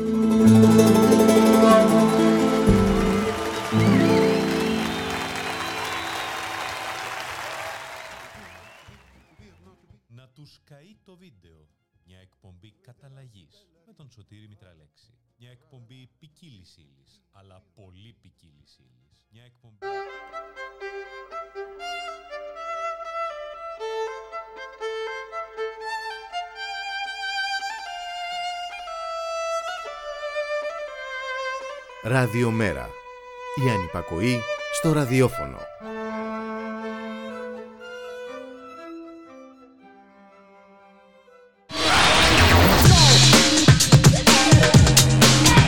Μετά την απαγόρευση. Επιστρέφουμε δίχως απαγορεύσεις και υπαγορεύσεις. Μια εκπομπή νέων για τον πολιτισμό, την κοινωνία, τα κινήματα και την εκπαίδευση. Με το Θοδωρή Βαρβαρέσο Δρόσο και πολλές και πολλούς καλεσμένους. Από την Τετάρτη 15 Δεκάτου στις 10 το βράδυ και κάθε Παρασκευή στις 6. Μετά την απαγόρευση.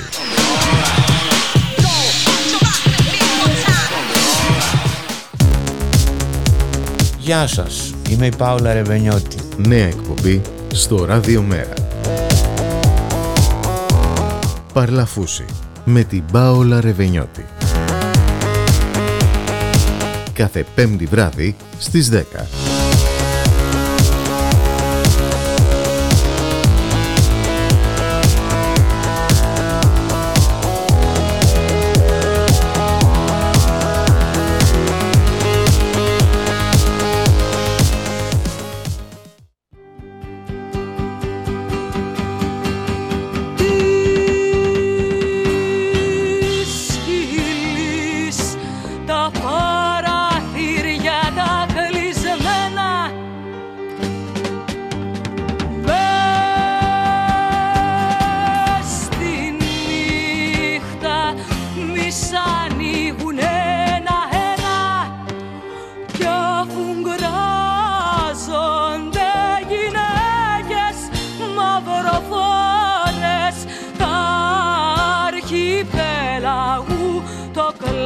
Κλάμα με τις ώρες τα αρχιπέλαγου το κλάμα με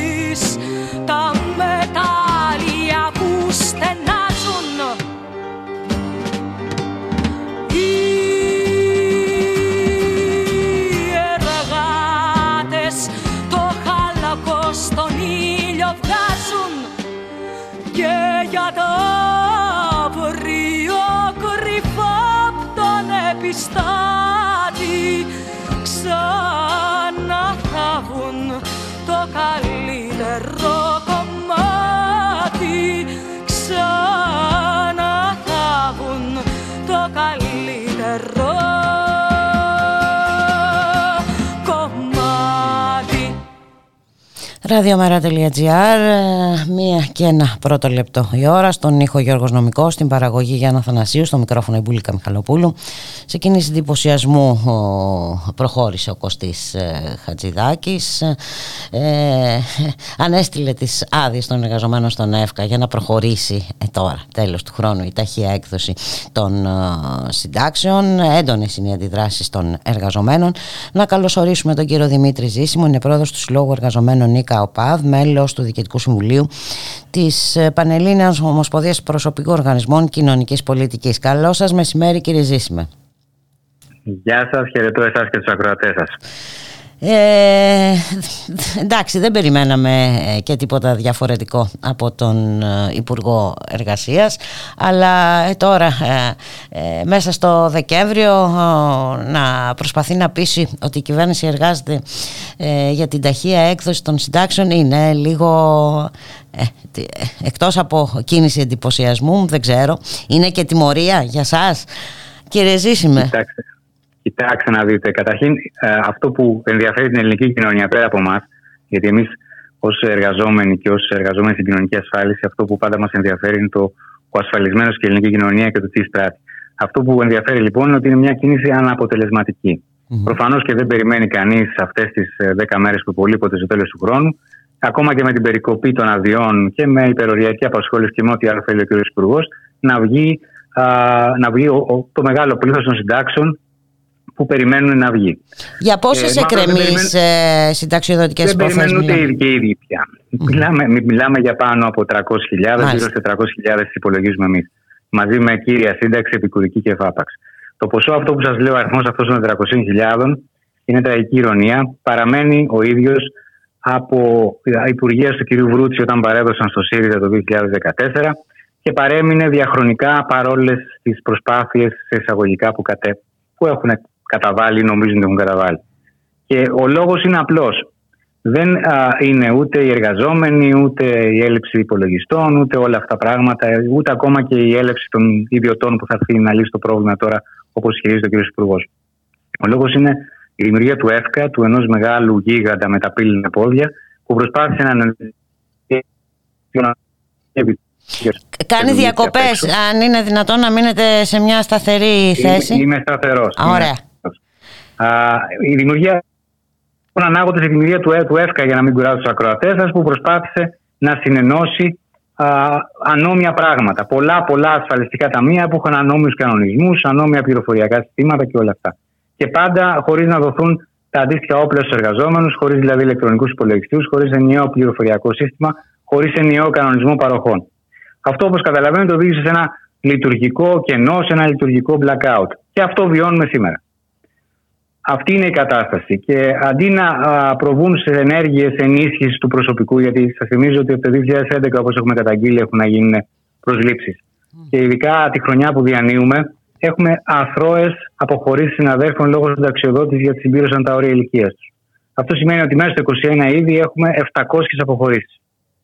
Οι 8.500 λοιπόν οργανικές θέσεις του ΕΦΚΑ αυτή τη στιγμή παραμένουν σε ένα μεγάλο μέρος της ΚΕΝΕΖ. Αυτή τη στιγμή το προσωπικό είναι κάτω από 7.000 και βαίνει συνέχεια μειούμενο. Αν μπείτε σε κτίρια του ΕΦΚΑ, το βλέπετε. Βλέπετε ολόκληρους ορόφους υποκαταστημάτων να υπάρχουν ένα ή δύο υπάλληλοι. Εμείς έχουμε ζητήσει επανειλημμένως προσλήψεις και δεν υπάρχει απάντηση. Υπάρχει απάντηση που η οποία παραπέμπει στο απότερο μέλλον. Ε, αντίθετα σε όλα αυτά, ε, εξαγγέλνουν ιδιωτικοποιήσεις συνέχεια που στο μαζικό, στο, στο, στο κεντρικό κορμό της δημόσιας διοίκησης που είναι το σύστημα της δημόσιας κοινωνικής ασφάλειας. Γιατί ο στόχος τελικά είναι αυτός να ιδιωτικοποιήσουν την δημόσια κοινωνική ασφάλεια, το δημόσιο αγαθό. Με όσα βέβαια παρεπόμενα μπορεί να έχει αυτό. Επειδή λοιπόν ο Υπουργός αυτή τη στιγμή δεν έχει αποτελεσματικότητα στο, στην απόδοση που θέλει και να δείξει προς τους δανειστές στο να βγάλει πολλές συντάξεις, ε, αυτό που κάνει τι είναι να μεταβιβάσει την ευθύνη στις πλάτες των εργαζόμενων, να στοχοποιήσει, να προσπαθεί να διχάσει την κοινωνία, να ενεργοποιήσει αυτό που λέμε τον κοινωνικό αυτοματισμό, αυτοματισμό. και να βάλει τους ανθρώπους που δεν βγαίνει η σύνταξή τους για όλους τους λόγους που προανέφερα στο ότι ο εργαζόμενος δεν δουλεύει. Οι εργαζόμενοι και δουλεύουν και δίνουν τον καλύτερο τους σε αυτό, είναι ελάχιστοι, δίνουν πραγματικά φοβερό αγώνα καθημερινά. Mm. Αυτό το βλέπουν οι ασφαλισμένοι που μπαίνουν στα κτίρια μας. Ε, και, εν πάση περιπτώσει δεν είναι λογικό ναι. να περιμένει κάποιος υποθέσεις ε, που δεν έχουν επιληθεί μήνες τώρα ε, και χρόνια ακόμα να επιληθούν μέσα σε 10 μέρες με την αναστολή των αδειών των εργαζομένων. Δεν ξέρω. Δεν είναι... το περιμένει κανείς. Απλά είναι μια κίνηση εντυπωσιασμού, όπως και ναι. εσείς είπατε στην αρχή, και κίνηση, και κίνηση ακραίου λαϊκισμού. Ναι, ακριβώς αυτό. Και ε, βέβαια όπως είπατε και εσείς ακούμε για τοποθέτηση project manager, ιδιώτες λογιστές και δικηγόροι θα εκδίδουν τις συντάξεις. Ε, ε, εν πάση περιπτώσει ο στόχος νομίζω ότι είναι εμφανής όπως και εσείς εμφανής, είναι, είπατε.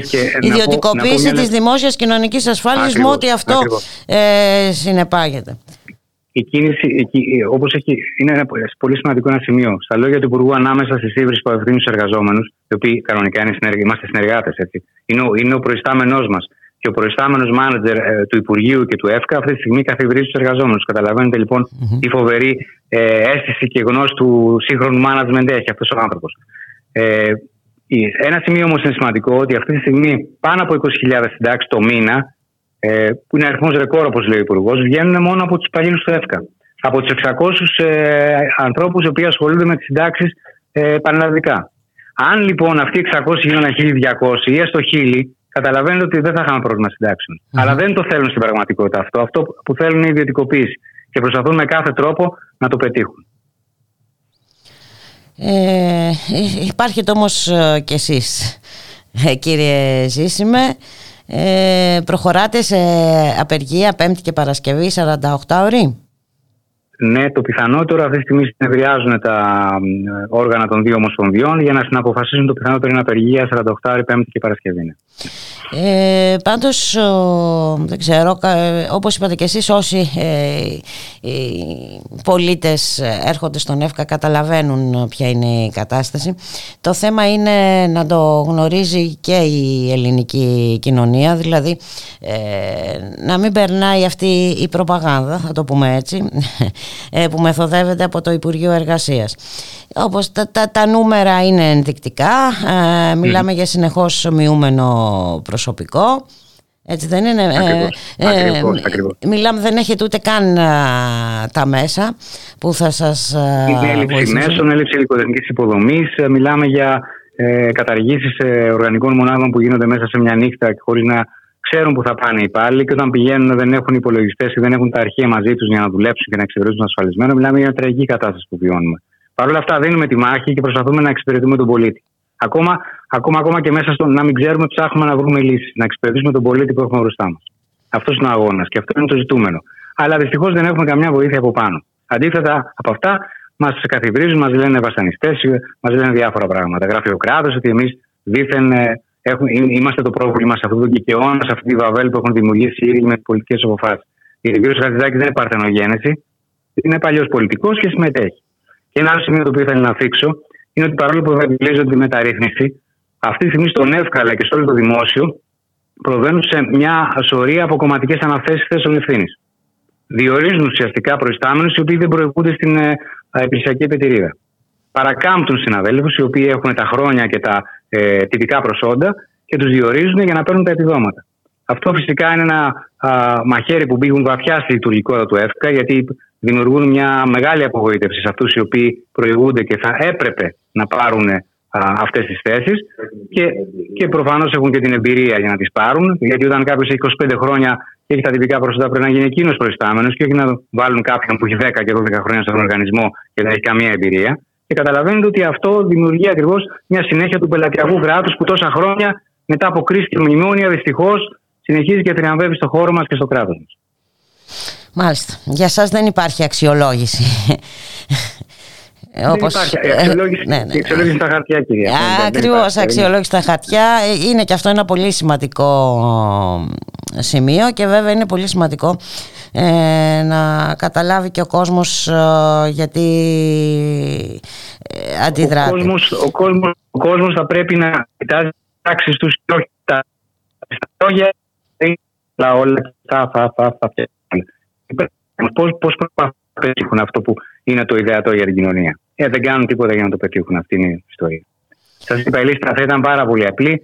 Αν οι 600 εισηγητές των συντάξεων ήταν 1000 αυτή τη στιγμή, δεν θα είχαμε 20.000 συντάξεις το μήνα και 25, θα είχαμε 30 και 35 και πράγματι θα ήταν πολύ πιο εύκολο να βγουν.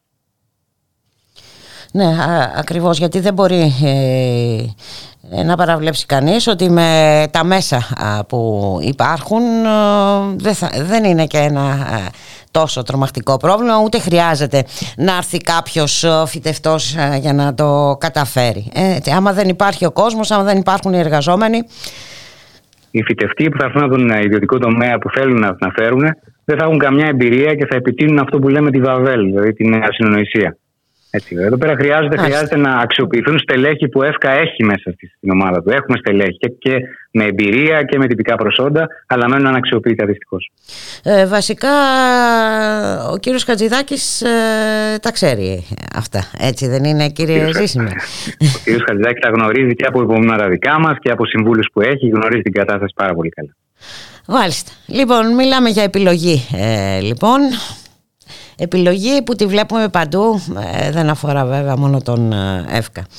Να σας... Ε, είναι, είναι, είναι συνειδητή επιλογή της κυβέρνησης, και, αλλά απλά θλίβει το γεγονός ότι έχουν επιλέξει την καρδιά του δημοσίου, δηλαδή το, τη δημόσια κοινωνική ασφάλιση, ε, το δημόσιο χρήμα, έτσι, δηλαδή mm-hmm. ότι, ό,τι πιο κεντρικό υπάρχει στο δημόσιο τομέα, έτσι, που είναι προφανώς αφορά το, το κοινό συμφέρον. Έτσι. Οπότε καταλαβαίνετε ότι εκεί υπάρχει ένα μεγαλύτερο πρόβλημα. Το να δώσεις μια παροχή υπηρεσιών σε ένα ιδιώτη ίσως να μην ε, δημιουργεί τόσο μεγάλο πρόβλημα, αλλά το να το, ε, βάλεις ιδιώτες να βγάζουν συντάξεις είναι για να καταλάβετε σαν να βάζεις ε, λογιστές να βεβαιώσουν φόρο στην ΑΔΕ.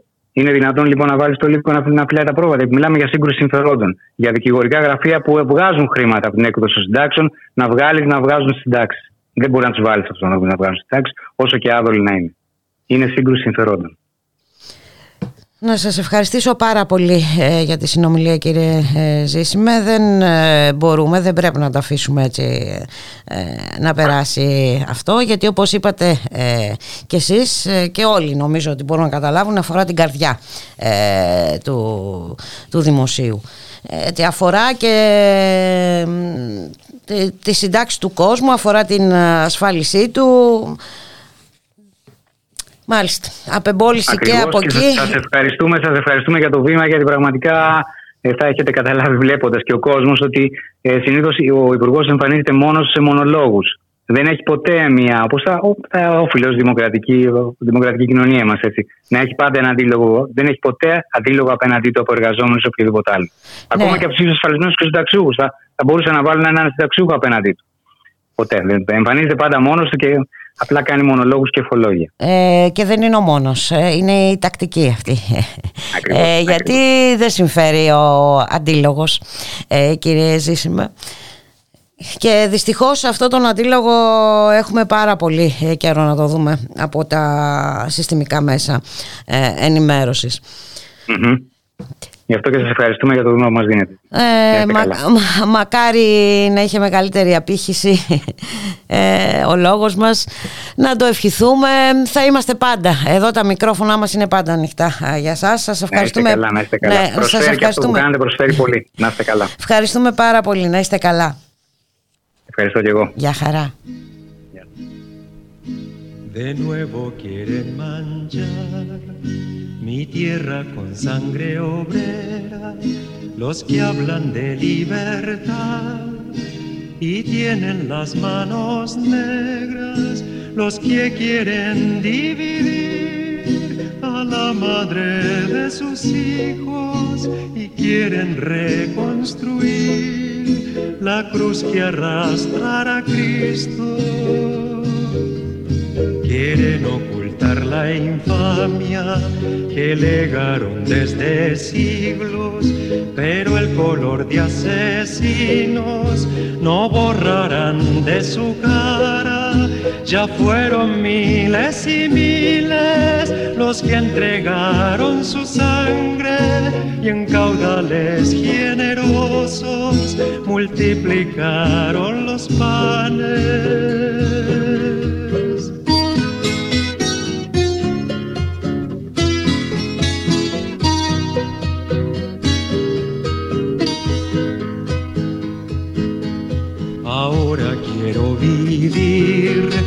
Junto a mi hijo y mi hermano, la primavera que todos vamos construyendo a diario. No me asusta la amenaza, patrones de la miseria. La estrella de la esperanza continuará siendo nuestra.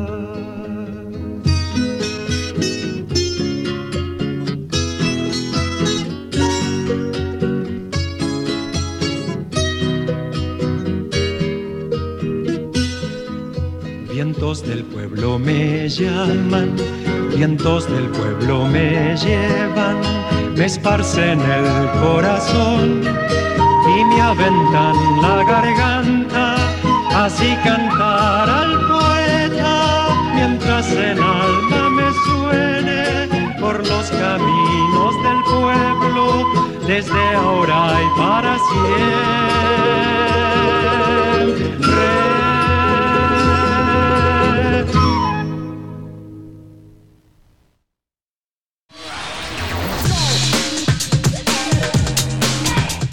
Μετά την απαγόρευση. Επιστρέφουμε δίχως απαγορεύσεις και υπαγορεύσεις. Μια εκπομπή νέων για τον πολιτισμό, την κοινωνία, τα κινήματα και την εκπαίδευση. Με το Θοδωρή Βαρβαρέσο Δρόσο και πολλές και πολλούς καλεσμένους. Από την Τετάρτη 15 Δεκάτου στις 10 το βράδυ και κάθε Παρασκευή στις 6. Μετά την απαγόρευση.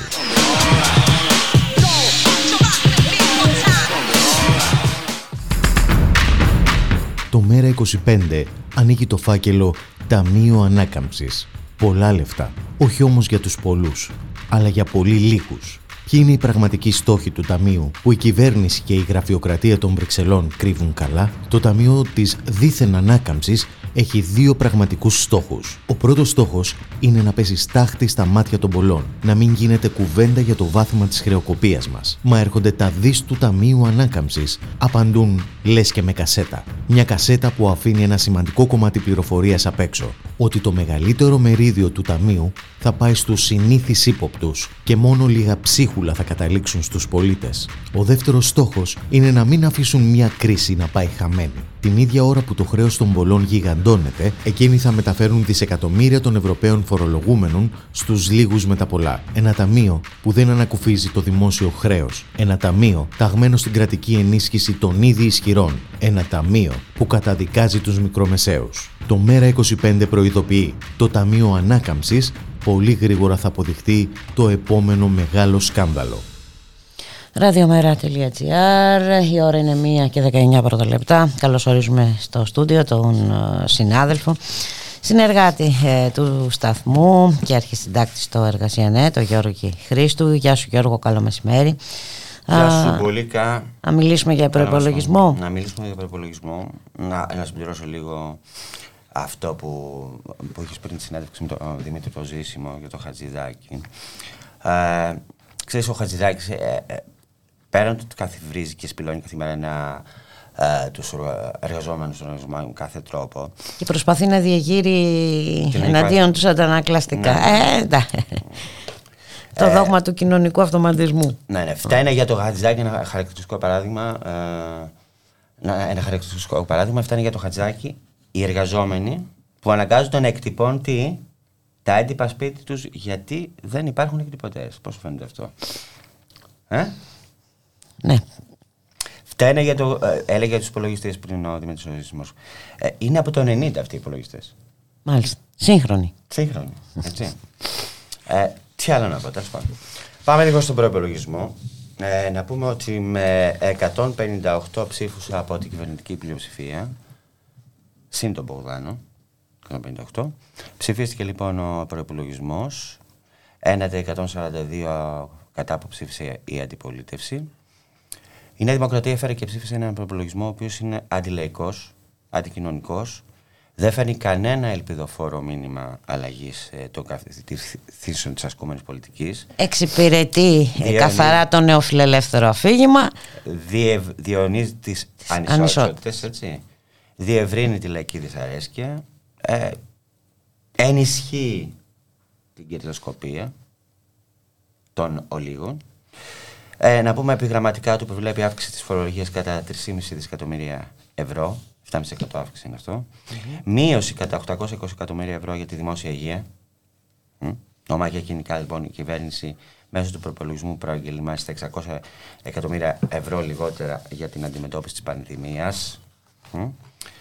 200 εκατομμύρια ευρώ λιγότερα για τα ήδη πενιχρά επιδόματα της ε, ανεργίας. Οικονομικές φυξίες στα ασφαλιστικά ταμεία αφού περικόπτει τις εργοδοτικές εισφορές κατά 850 εκατομμύρια ευρώ. 1,1 δισεκατομμύρια λιγότερα για όλους τους φορούς κοινωνικής ασφάλισης. Θα τα αναλύσουμε αυτά λίγο παρακάτω. Ε, Νέες φοροελαφρύνσει και ασυλία για το μεγάλο κεφάλαιο, αφού η κυβέρνηση μειώνει κατά 2% τους φορολογικούς συντελεστές των επιχειρήσεων και κατά 50% τη φορολογία από τη συγκέντρωση κεφαλαίου. Και καθήλωση βέβαια των εκπαιδευτικών δαπανών για μια ακόμη χρονιά σε ιστορικά χαμηλά επίπεδα. Λοιπόν, να πάμε λίγο ε, για τις κοινωνικές δαπάνες που είναι και η εργασία, είναι και η υγεία και όλα αυτά. Ε, η ελεύθερη πολιτική λοιπόν συρρήκνωση ε, των κοινωνικών δαπανών εκδηλώνεται ιδιαίτερα έντονα στον τομέα της υγείας σε συνθήκες πανδημία αντί για ουσιαστική ενίσχυση του ΕΣΥ. Ε, συρρυκνώνεται.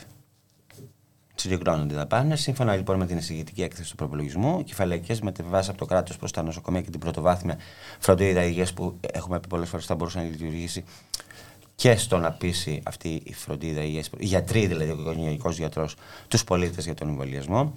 Ε, από 1,741 εκατομμύρια το 2021 περιορίζεται σε 1,462 εκατομμύρια ευρώ το 2022, ενώ από τον ΕΟΠΗ παραμένουν περίπου στα ίδια ε, επίπεδα. Όσον αφορά τώρα στην εργασία. Που δεν γίνεται λόγος για εργασία. Απασχόληση. Γίνεται λόγος για απασχόληση. Εδώ και πολλά χρόνια. Εδώ και πολλά χρόνια, έτσι. Λοιπόν, ε, οι μεταβιβάσεις λοιπόν από τον τακτικό προπολογισμό στους οργανισμούς κοινωνικής ασφάλισης ε, από 21,5 δισεκατομμύρια ευρώ το 2021 μειώνονται σε 20,4 δισεκατομμύρια ευρώ το 2022. Ειδικότερα οι δαπάνες παροχής αποδόματος ανεργίας από τον ΟΕΔ από 654 εκατομμύρια μειώνονται σε 505 εκατομμύρια το 2022. Ε, οι παροχές υγείας οι οποίοι από 504 εκατομμύρια σε. Τι κουνά στο χέρι σου, 436. Ναι, ναι. ναι, ναι, Λοιπόν, αλλά είπαμε τα σκανδαλώδη φορολογικά προνόμια των εφοπλιστών, των τραπεζιτών, των ημετέρων και δεν ξέρω και εγώ τι άλλων εταίρων. Ε, ε, η παροχή φορολογικών κινήτρων σε μεγάλους κεφαλαιούχου που αποτελούν τη μόνιμη φόρα αποφυγή διατηρούνται μια χαρά. Παραμένει ανέγκυχτη η παράνομη φόρο διαφυγή που γίνεται με offshore εταιρείες ε, σε φορολογικούς παράδεισους. Ε, τι να πω τώρα. Να πω και για την ακρίβεια λίγο. Να πεις και για την ακρίβεια; Ε, για, τις, τα, για, για τις νέες χάτρες και καθρεφτάκια που πούλησε ο Μητσοτάκης ε, ε, στη Βουλή κατά τη διάρκεια του προπολογισμού για να αντιμετωπίσει την, ε, την ακρίβεια και όλα αυτά. Αυτό είναι. Χάντρες και καθρεφτάκια για τους ηθαγενείς, έτσι. Ε, και μάλιστα προκειμένου για να αποφύγει τις ευθύνες του, πάει για το γεγονός ότι δεν έχει λάβει κανένα ουσιαστικό μέτρο. Ε, είπε ότι φτάνει οι διεθνείς αγορές. Παντού ανεβαίνει, λέει, το κόστος ενέργειας. Και αυτό την ώρα έχουμε ένα τέτοιο ταξικό προπολογισμό. Έχουμε μέτρα. Καθαρά ταξικό. Στιγνά ταξικό. Στιγνό, στιγνά, στιγνά. Προπολογισμό. Έχουμε λοιπόν ένα ταξικό προπολογισμό και έχουμε και μέτρα ασπιρίνες του ενός μηνός για τον Δεκέμβρη. Έτσι. Ε, την ώρα που οι εργαζόμενοι και τα πλατιά λαϊκά στρώματα βλέπουν τον οικογενειακό τους προπολογισμό να τεινάζεται στον αέρα. Ε, που, την ώρα που με ευθύνη της κυβέρνησης συνεχίζεται η καταλήφθηση του εισοδήματος, πώς το έχει πει ο Μητσοτάκης, των εξαρτημένων από το μισθό. Το θυμάσαι αυτό, έτσι. Ναι, ναι. Ε, με αποτέλεσμα μια αξιοπρεπής διαβίωση, η θέρμανση, ε, τι άλλο να πω, το ρεύμα, το νερό, η τροφή, οι μετακινήσεις, το δικαίωμα στη μόρφωση, τη διασκέδαση, τι να είναι πια, είδος πολυτελείας. Γιατί είναι. Έτσι. Εδώ γίνεται είδος πολυτελείας στο δικαίωμα στην υγεία. Ναι, σωστά. Στην νοσηλεία. Ε, Και να σκεφτείς ότι ο πληθωρισμός ε, το Νοέμβριο έφτασε το 4,8% και αυξήσεις σε βασικά είδη διατροφής, πρόσεξε λίγο, ξεπερνούν το 20%. Με την αύξηση στα τιμολόγια του ρεύματος να φτάνει στο 80%. Να ξέρουμε έτσι. Αύξηση λοιπόν φορολογίας, μείωση κοινωνικών δαπανών, ε, σε συνδυασμό με την ακρίβεια και την καθήλωση των μισθών. Τι σημαίνει; Μεγαλύτερη φτώχεια σημαίνει αυτό. Μεγαλύτερη λιτότητα, μεγαλύτερη φτώχεια, μεγαλύτερη πίεση και ούτω καθεξής. Και βέβαια να δούμε λίγο και τα, τι γίνεται με την ανεργία. Γιατί Για τις απολύσεις, λες, είχαμε που θα απολύσεις τον Νοέμβριο. Ναι, λοιπόν, σύμφωνα με τα στοιχεία του Εργάνη, ε, κατά τον περασμένο μήνα, τον Νοέμβριο δηλαδή, οι προ- οι αναγγελίες πρόσληψης ανή- ανήλθαν σε 202.790.000, ενώ οι απαχωρήσεις σε 281, ε, 919 ήταν, ε, ε, ήταν αρνητικό κατά 79.129 θέσεις, χάθηκαν δηλαδή περίπου 80.000 θέσεις εργασίας. Ε, οι περισσότερες απολύσεις έγιναν στα καταλήμματα και στα ξενοδοχεία και ε, στην, στην εστίαση. Αυτό. Μάλιστα. Να σε ευχαριστήσουμε πάρα πολύ Γιώργη Να είσαι καλά. με αυτά τα ωραία νέα. Σε χαιρετάμε, να σου ευχηθούμε καλό απόγευμα. Σε ευχαριστώ πολύ.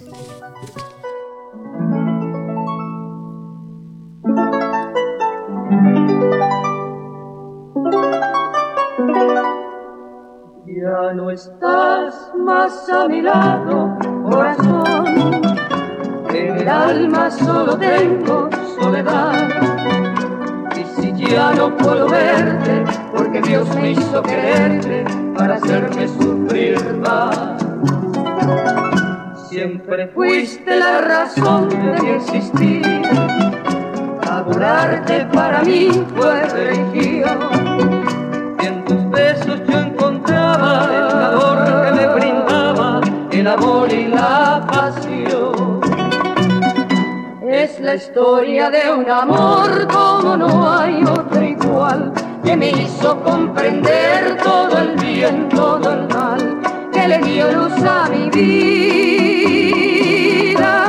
apagándola después. Ay, qué vida tan oscura, sin tu amor no viviré.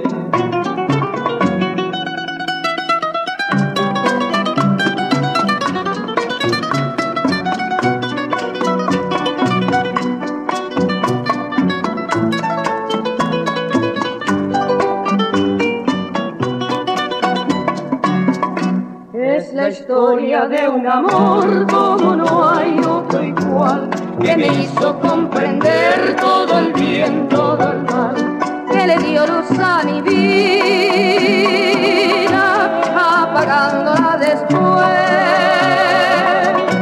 Ay, qué vida tan oscura, sin tu amor no viviré.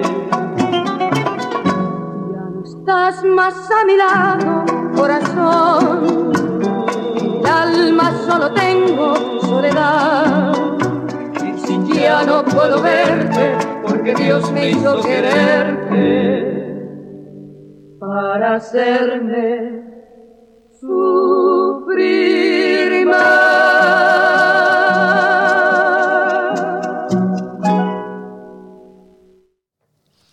Ραδιομέρα.gr, 1 και 29 πρώτα λεπτά η ώρα και πάμε να δούμε τι γίνεται στο χώρο της ε, παιδείας ε, με το γνωστό τρόπο, με ματ, περιπολικά, άβρα, χημικά και όλα αυτά.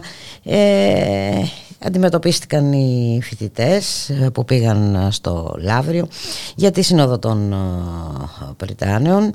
Ε, οι φοιτητές ε, θέλησαν να επιοδεχθούν την Νίκη Κεραμέως, την Υπουργό Παιδείας, η οποία προσπάθησε να πείσει τους Πριτάνης για α, ακόμα μια φορά για τις νεοφιλελεύθερες ιδέες της στην τριτοβάθμια α, εκπαίδευση. Να καλωσορίσουμε σε αυτό το σημείο τον Ορέστη Τριανταφύλου, είναι μέλος του Δικαιωτικού Συμβουλίου της Σχολής Εφαρμοσμένων Μαθηματικών και Φυσικών Επιστημών του Εθνικού Μετσόβιου Πολυτεχνείου. Καλό μεσημέρι, Ορέστη. Γεια σας, καλό μεσημέρι. Ε, να μιλάμε στον Ενικό. ναι, ναι, ναι, φυσικά. Για πες μας, λοιπόν, πήγατε στο Λαύριο ε, να υποδεχθείτε την Υπουργό Παιδείας. Ε, είσαστε πάντως ανεπιθύμητοι για την ίδια, έτσι δεν είναι; Ε, από ό,τι φάνηκε, ναι.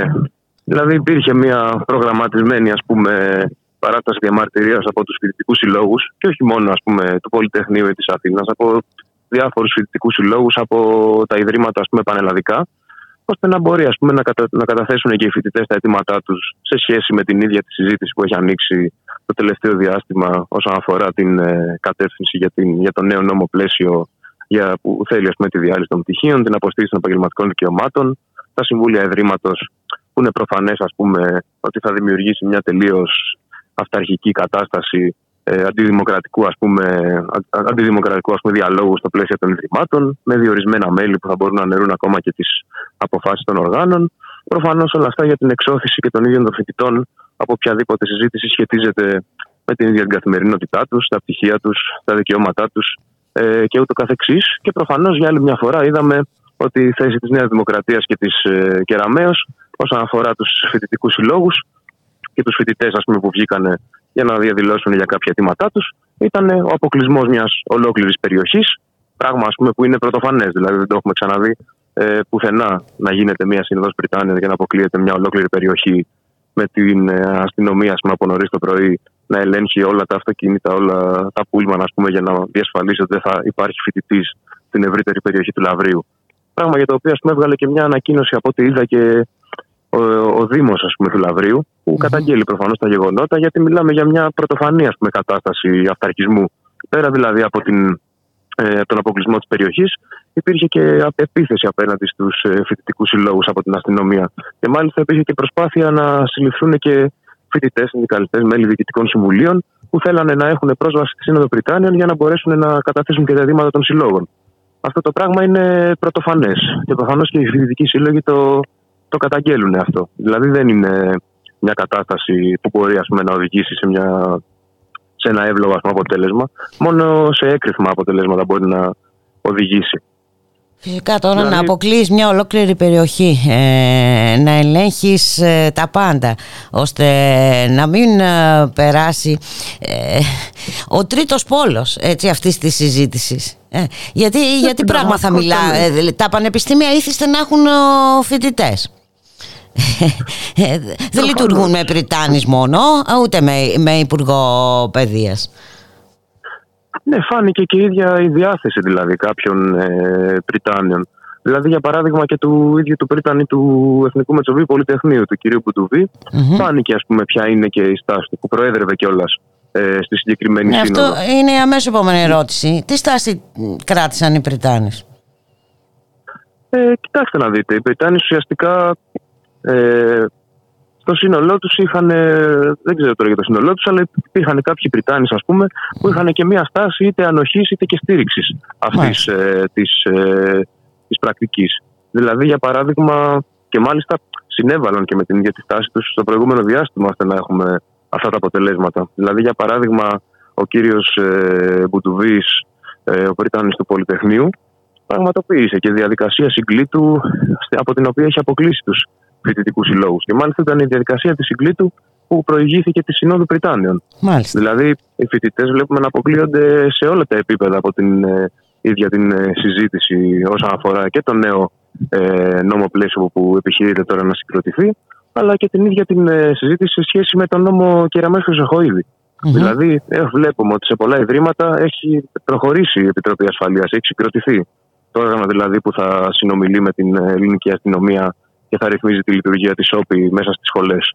Πράγμα που έχουν καταγγείλει και οι φοιτητικοί σύλλογοι συνολικά, αλλά όχι μόνο. Και φορείς της ακαδημαϊκής κοινότητας εν γέννη. Δηλαδή και οι διοικητικοί και διάφοροι ας πούμε, σύλλογοι των ΔΕΠ.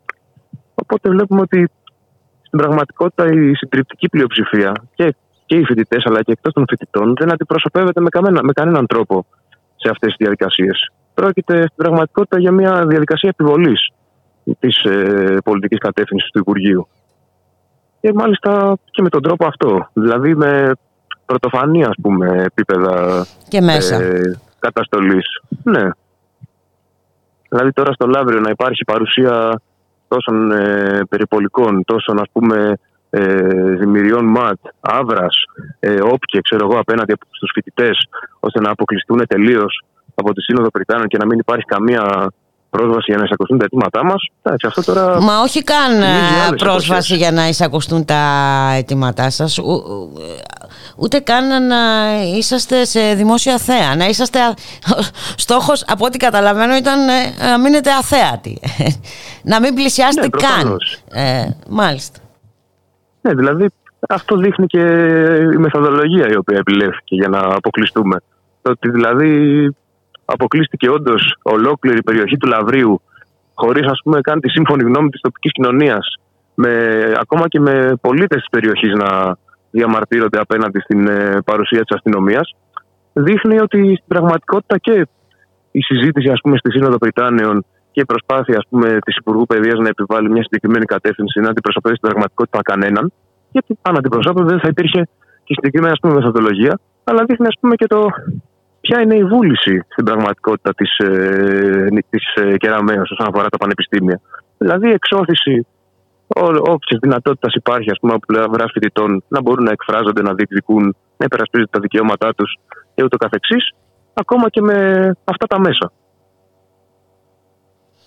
Μάλιστα. Και βέβαια όλα αυτά είναι ανησυχητικά και για την πορεία. Ε, δείχνει ότι η κυβέρνηση είναι αποφασισμένη να προχωρήσει ε, με κάθε μέσο.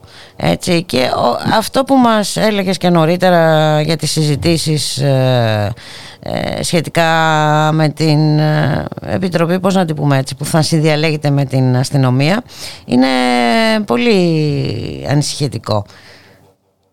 Ναι, δηλαδή βλέπουμε ότι και το πώς προέκυψε ας πούμε, η συγκρότηση των, ε, των επιτροπών αυτών.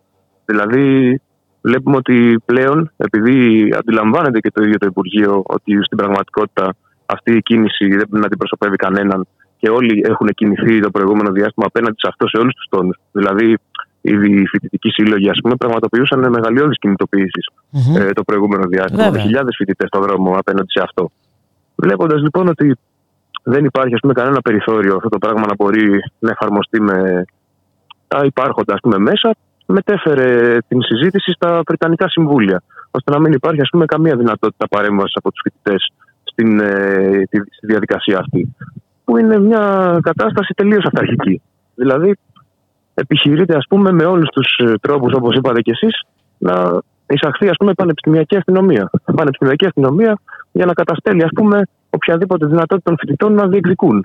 Γιατί βλέπουμε και ποια είναι η κατάσταση στα πανεπιστήμια. Υπάρχει δηλαδή ένα πεδίο που ευνοεί τον πολιτικό διάλογο, τη ζήμωση, την mm αμφισβήτηση, που έχει καταλήξει να μπορούν οι φοιτητές σε πολλές περιπτώσεις να μπορούν να διεκδικούν τα δικαιώματά τους, να υπερασπίζονται ακόμα και την δυνατότητά τους να έχουν μια καλύτερη εργασιακή προοπτική με την υπεράσπιση των πτυχίων, να έχουν επαγγελματικά δικαιώματα, να έχουν ανθρώπινους όρους σπουδών. Όλα αυτά τώρα επιχειρείται να αρθούν. Και επιχειρείται να αρθούν ας πούμε, με αυτούς τους, με αυτούς τους όρους. Που ε, ουσιαστικά όντως περιγράφει και το ποια κατάσταση θα υπάρχει μέσα στα πανεπιστήμια αν η πανεπιστημιακή αστυνομία εν τέλει εισαχθεί. Μιλάμε ότι θα δούμε εικόνες τώρα άνευ προηγουμένου. Δηλαδή, οι φοιτητές που θα προσπαθούν ας πούμε, να συζητήσουν θα διώκονται. Που θα προσπαθούν ας πούμε, να κάνουν μια παράσταση διαμαρτυρίας θα διώκονται και από την αστυνομία αλλά και από το νέο πειθαρχικό πλαίσιο το οποίο έχει συγκροτηθεί βάσει του νόμου που πέρασε ας πούμε στις ε, αρχές του χρόνου του νόμου Κεραμές Χρυσοχοίδη. Αυτά τα πράγματα είναι... Βέβαια, είναι πολύ ανησυχητικά και βέβαια σε συνδυασμό ε, με όλα αυτά που περιλαμβάνει ο νέος νόμος πλαίσιο ε, για τη χρηματοδότηση των ΑΕΗ, για τον θεσμό των μάνατζερ, την επαναφορά των συμβουλίων ε, διοίκησης, έτσι καταλαβαίνουμε τώρα ε, ε, ότι δεν θα δεν θα μιλάμε ναι, πλέον ναι. για δημόσια πανεπιστήμια, θα μιλάμε για πανεπιστήμια που θα λειτουργούν υπό ορισμένους όρους, με όρους χρηματοδότησης, με όρους αριθμού φοιτητών, ποιοτικών κριτηρίων σύμφωνα με τις δικές τους προδιαγραφές μιλάμε για κάτι τελείως διαφορετικό έτσι, θα μιλάμε ναι. αν προχωρήσουν αυτά τα δηλαδή- σχέδια και βέβαια ε, μιλάμε και για τον αποκλεισμό. Ε, σε συνδυασμό με τον νόμο που ήδη εφαρμόζεται για την εισαγωγή στην τριτοβάθμια εκπαίδευση. Ισχύει, δηλαδή έχει περάσει η ελάχιστη βάση εισαγωγής που έχει διαλύσει ας πούμε, την προοπτική ήδη 40.000 μαθητών που είναι εφαρμοστεί δηλαδή και με τα κριτήρια συνολικά που ε, περιγράφει το Υπουργείο Παιδείας. Υπάρχει και η σύνδεση της ε, αξιολόγησης των πανεπιστημίων με τη χρηματοδότηση, που τα κριτήρια της αξιολόγησης ουσιαστικά είναι αυτά ε, που σχετίζονται με την εφαρμογή της αναδιάρθρωσης που διαλύει την προοπτική και των, και των φοιτητών, που σχετίζεται με το πώς τα ιδρύματα θα είναι προσδεδεμένα με την, ε, με την πολιτική του Υπουργείου. Και ως μοχλός πίεσης αξιοποιείται και η ίδια χρηματοδότηση, που ήδη, που ήδη βλέπουμε ότι είναι ε, συνεχώς μειούμενη. Τώρα θα αξιοποιείται ας πούμε, και ως περαιτέρω μέσο εκβιασμού ας πούμε, των ίδιων των πανεπιστημίων. Ε, και προφανώς τα συμβούλια ιδρύματο με τους ε, διορισμένους ε, στο εσωτερικό τους, θα έχουν τη δυνατότητα ακόμα και να αναιρούν αποφάσεις των ε, θεσμικών οργάνων, προσδένοντας ακόμα περισσότερο και τέτοια τα πανεπιστήμια στην ε, κυβερνητική πολιτική. Δεν θα υπάρχει περιθώριο ε, αμφισβήτηση, ας πούμε, σε κανένα επίπεδο. Βλέπουμε ότι η Νέα Δημοκρατία προσπαθεί να θωρακίσει ε, συνολικά ε, τα πανεπιστήμια, σε συνέχεια, ας πούμε, και με την ε, ευρύτερη θωράκιση απέναντι στην έκφραση των ε, συμφερόντων, ας πούμε, των ευρύτερων ε, κοινωνικών στρωμάτων και να εξωθήσει ας πούμε, οποιαδήποτε ε, παρέμβαση υπήρχε μέχρι τώρα και έδινε τη δυνατότητα στους φοιτητές που αποτελούν και την πλειοψηφία της ακαδημαϊκής κοινότητας να μπορούν να εκφράζουν τα αιτήματά τους, να τα υπερασπίζονται, να μπορούν να διεκδικούν καλύτερους όρους φοιτηση, καλύτερη εργασιακή προοπτική. Αυτά που έλεγα ε, και προηγουμενω Και προφανώς επειδή όλοι οι φοιτητές αντιλαμβάνονται ότι αυτό το πράγμα αποτελεί μια τελείως αυταρχική τομή που θα αναιρέσει ας πούμε, βασικά στοιχεία ε, των, δυνα, των δυνατοτήτων που είχαν για να μπορούν και αυτοί να διασφαλίζουν καλύτερους όρους ένταξης στην αγορά εργασίας, καλύτερους όρους φοιτηση και ούτω καθεξής. Δεν ε, ε, υπάρχει ας πούμε, μια ευρύτερη ε, δυσαρέσκεια και αγανάκτηση από πλευράς φοιτητών. Και αυτό το πράγμα επιχειρείται ας πούμε, να, να αποκρύπτεται από το Υπουργείο Παιδείας. Είτε εξωθώντας τις ε, κινητοποιήσεις, είτε καταστέλλοντάς τις όπως έχουμε δει ίσω των φοιτητών ακόμα και στο κέντρο της Αθήνας, όχι μόνο δηλαδή ε, στο Λαύριο, αμφισβητώντας ακόμα και τους ίδιους τους φοιτητικούς συλλόγους, προσπαθώντας να περιορίσει τη συζήτηση στο εσωτερικό των σχολών σε όλα τα επίπεδα, είτε την παρέμβαση των φοιτητών στα όργανα, είτε τη δυνατότητά μας να πραγματοποιούμε γενικές συνελεύσεις, να αποφασίζουμε Βλέπουμε ότι αυτό το πράγμα δηλαδή είναι μια κατεύθυνση σε όλα τα επίπεδα. Που τμήματά της συζητήθηκαν και στη Σύνοδο το σαββατο και είδαμε ότι υπήρχαν πάλι, υπήρχε πάλι μια συγκεκριμένη αντιμετώπιση. Δηλαδή τώρα να επιχειρείται ας πούμε και η σύλληψη ε, φοιτητών που είναι εκεί πέρα και προσπαθούν να εκφράσουν τα αιτήματα των συλλόγων τους. Γιατί δεν πήγαμε εκεί πέρα ε, ως εκπρόσωποι ας πούμε, του εαυτού μας. Ήταν μια κινητοποίηση που αποφασίστηκε από πάρα πολλούς ε, φοιτητικούς συλλόγους. Δεν γίνεται λοιπόν οι φοιτητές που θέλουν να αποτυπωθούν ας πούμε, τα αιτήματά τους στη Σύνοδο Πριτάνων, που εν τέλει συζητάει και για το πώς θα εξελίσσεται η καθημερινότητα η δική μας. Να αντιμετωπίζονται με αυτόν τον τρόπο. Να επιχειρείται δηλαδή να υπάρχουν συλληφθέντε, να, να χτυπούνται από την αστυνομία οι φοιτητές με χημικά, ξύλο και ούτω καθεξής. Αυτά τα πράγματα δείχνουν ότι δεν υπάρχει και καμία διάθεση να εισακωστούν οι φοιτητές στην πραγματικότητα και κάποια ας πούμε ε, Καμία διάθεση ε, διαλόγου. ε, το στηρίζουν αυτό. ε, Έτσι ακριβώς δεν υπάρχει καμία διάθεση είναι εμφανές. Προφανώς και δεν πήγατε εκεί για να κάνετε βόλτα, δεν είναι και τόσο κοντά το Λαύριο.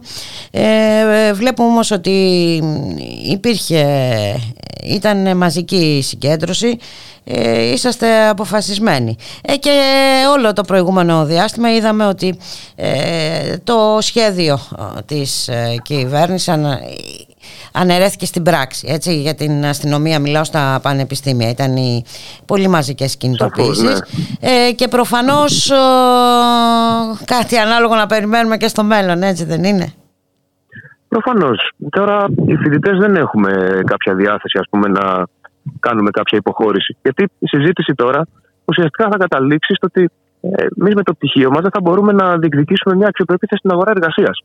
Δηλαδή το διακύβευμα αυτή τη στιγμή, πέρα από το διακύβευμα της ε, δημοκρατικής λειτουργίας των Ιδρυμάτων που βάλετε από την ε, κατεύθυνση για την πανεπιστημιακή αστυνομία για τα πειθαρχικά, πειθαρχικά που ήδη έχουμε δει ας πούμε, να επιχειρείται να εφαρμοστούν. Δηλαδή, ε, συνάδελφος ε, συνδικαλιστής από το Πολυτεχνείο της Κρήτης, ε, διωκόταν με πειθαρχικές διώξεις επειδή ανάρτησε μια αφίσα ε, στον χώρο ας πούμε, του Πανεπιστημίου. Μάλιστα. Αυτά τα πράγματα παραπέμπουν σε πολύ έκρηθμες καταστάσεις. Και προφανώς εμείς δεν έχουμε καμία ας πούμε, διάθεση ούτε να θυσιάσουμε την επαγγελματική μας και την εργασιακή μας προοπτική ε, και να την αφήσουμε να γίνει βορρά ας πούμε, στην, ε, στη, στη βούληση του Υπουργείου αλλά ούτε να αφήσουμε και όλα αυτά τα κεκτημένα που διαχρονικά ε, διαμόρφωναν στο Πανεπιστήμιο μια κατάσταση μπορούσε να αναπτύσσεται οποιαδήποτε ας πούμε, πολιτική αντίληψη, να εκφράζεται, να αποτελεί ας πούμε, σημείο της ε, πολιτικής ζήμωσης και εν τέλει να καταλήγει ας πούμε, και σε μια ε, διαδικασία αμφισβήτησης και έκφρασης των ετοιμάτων των φοιτητών και αποτύπωσή τους σε σχέση με το πώς οι ίδιοι φοιτητές θέλουν να υπάρχουν μέσα στο πανεπιστήμιο. Πώς θέλουν οι ίδιοι φοιτητές να, να διαμορφώνουν την καθημερινότητά τους. Έτσι, είναι μια. δεν ναι, είναι, ναι, είναι... είναι αδιαπραγμάτευτα. Είναι ε, πολύ σημαντικές αυτές οι παράμετροι που βάζεις και φυσικά ε, όχι μόνο οι φοιτητές αλλά και η ελληνική κοινωνία. Έτσι. Ε, ε δεν μπορεί να δεχθεί μια τέτοια πώς να το πω, εκτροματική αλλαγή. Έτσι, επί της ε, ναι. ουσίας θα μιλάμε για αποστηρωμένα ιδρύματα που θα λειτουργούν με όρους της αγοράς κτλ. κτλ. Να σε ευχαριστήσω πάρα πολύ, Ορέστη Τριανταφύλου, για την ε, συνομιλία. Σίγουρα θα έχουμε την ευκαιρία να τα ξαναπούμε και στο μέλλον. Να είσαι καλά. Ευχαριστώ και εγώ. Ευχαριστώ πολύ και ελπίζω ας πούμε και σε μια εκ νέου συζήτηση ε, βέβαια. Εξάλλου τα σχέδια της ε, κυβέρνησης δεν εγκαταλείπονται από ό,τι βλέπουμε. Προχωρά ε, κανονικά στα σχέδιά της, οπότε κάπως έτσι πρέπει να πορευτούμε, πρέπει να πορευτούμε κι εμείς. Να είσαι καλά. Ευχαριστώ πολύ. Για χαρά. Καλή συνέχεια. El derecho de vivir sin miedo en nuestro país en conciencia y unidad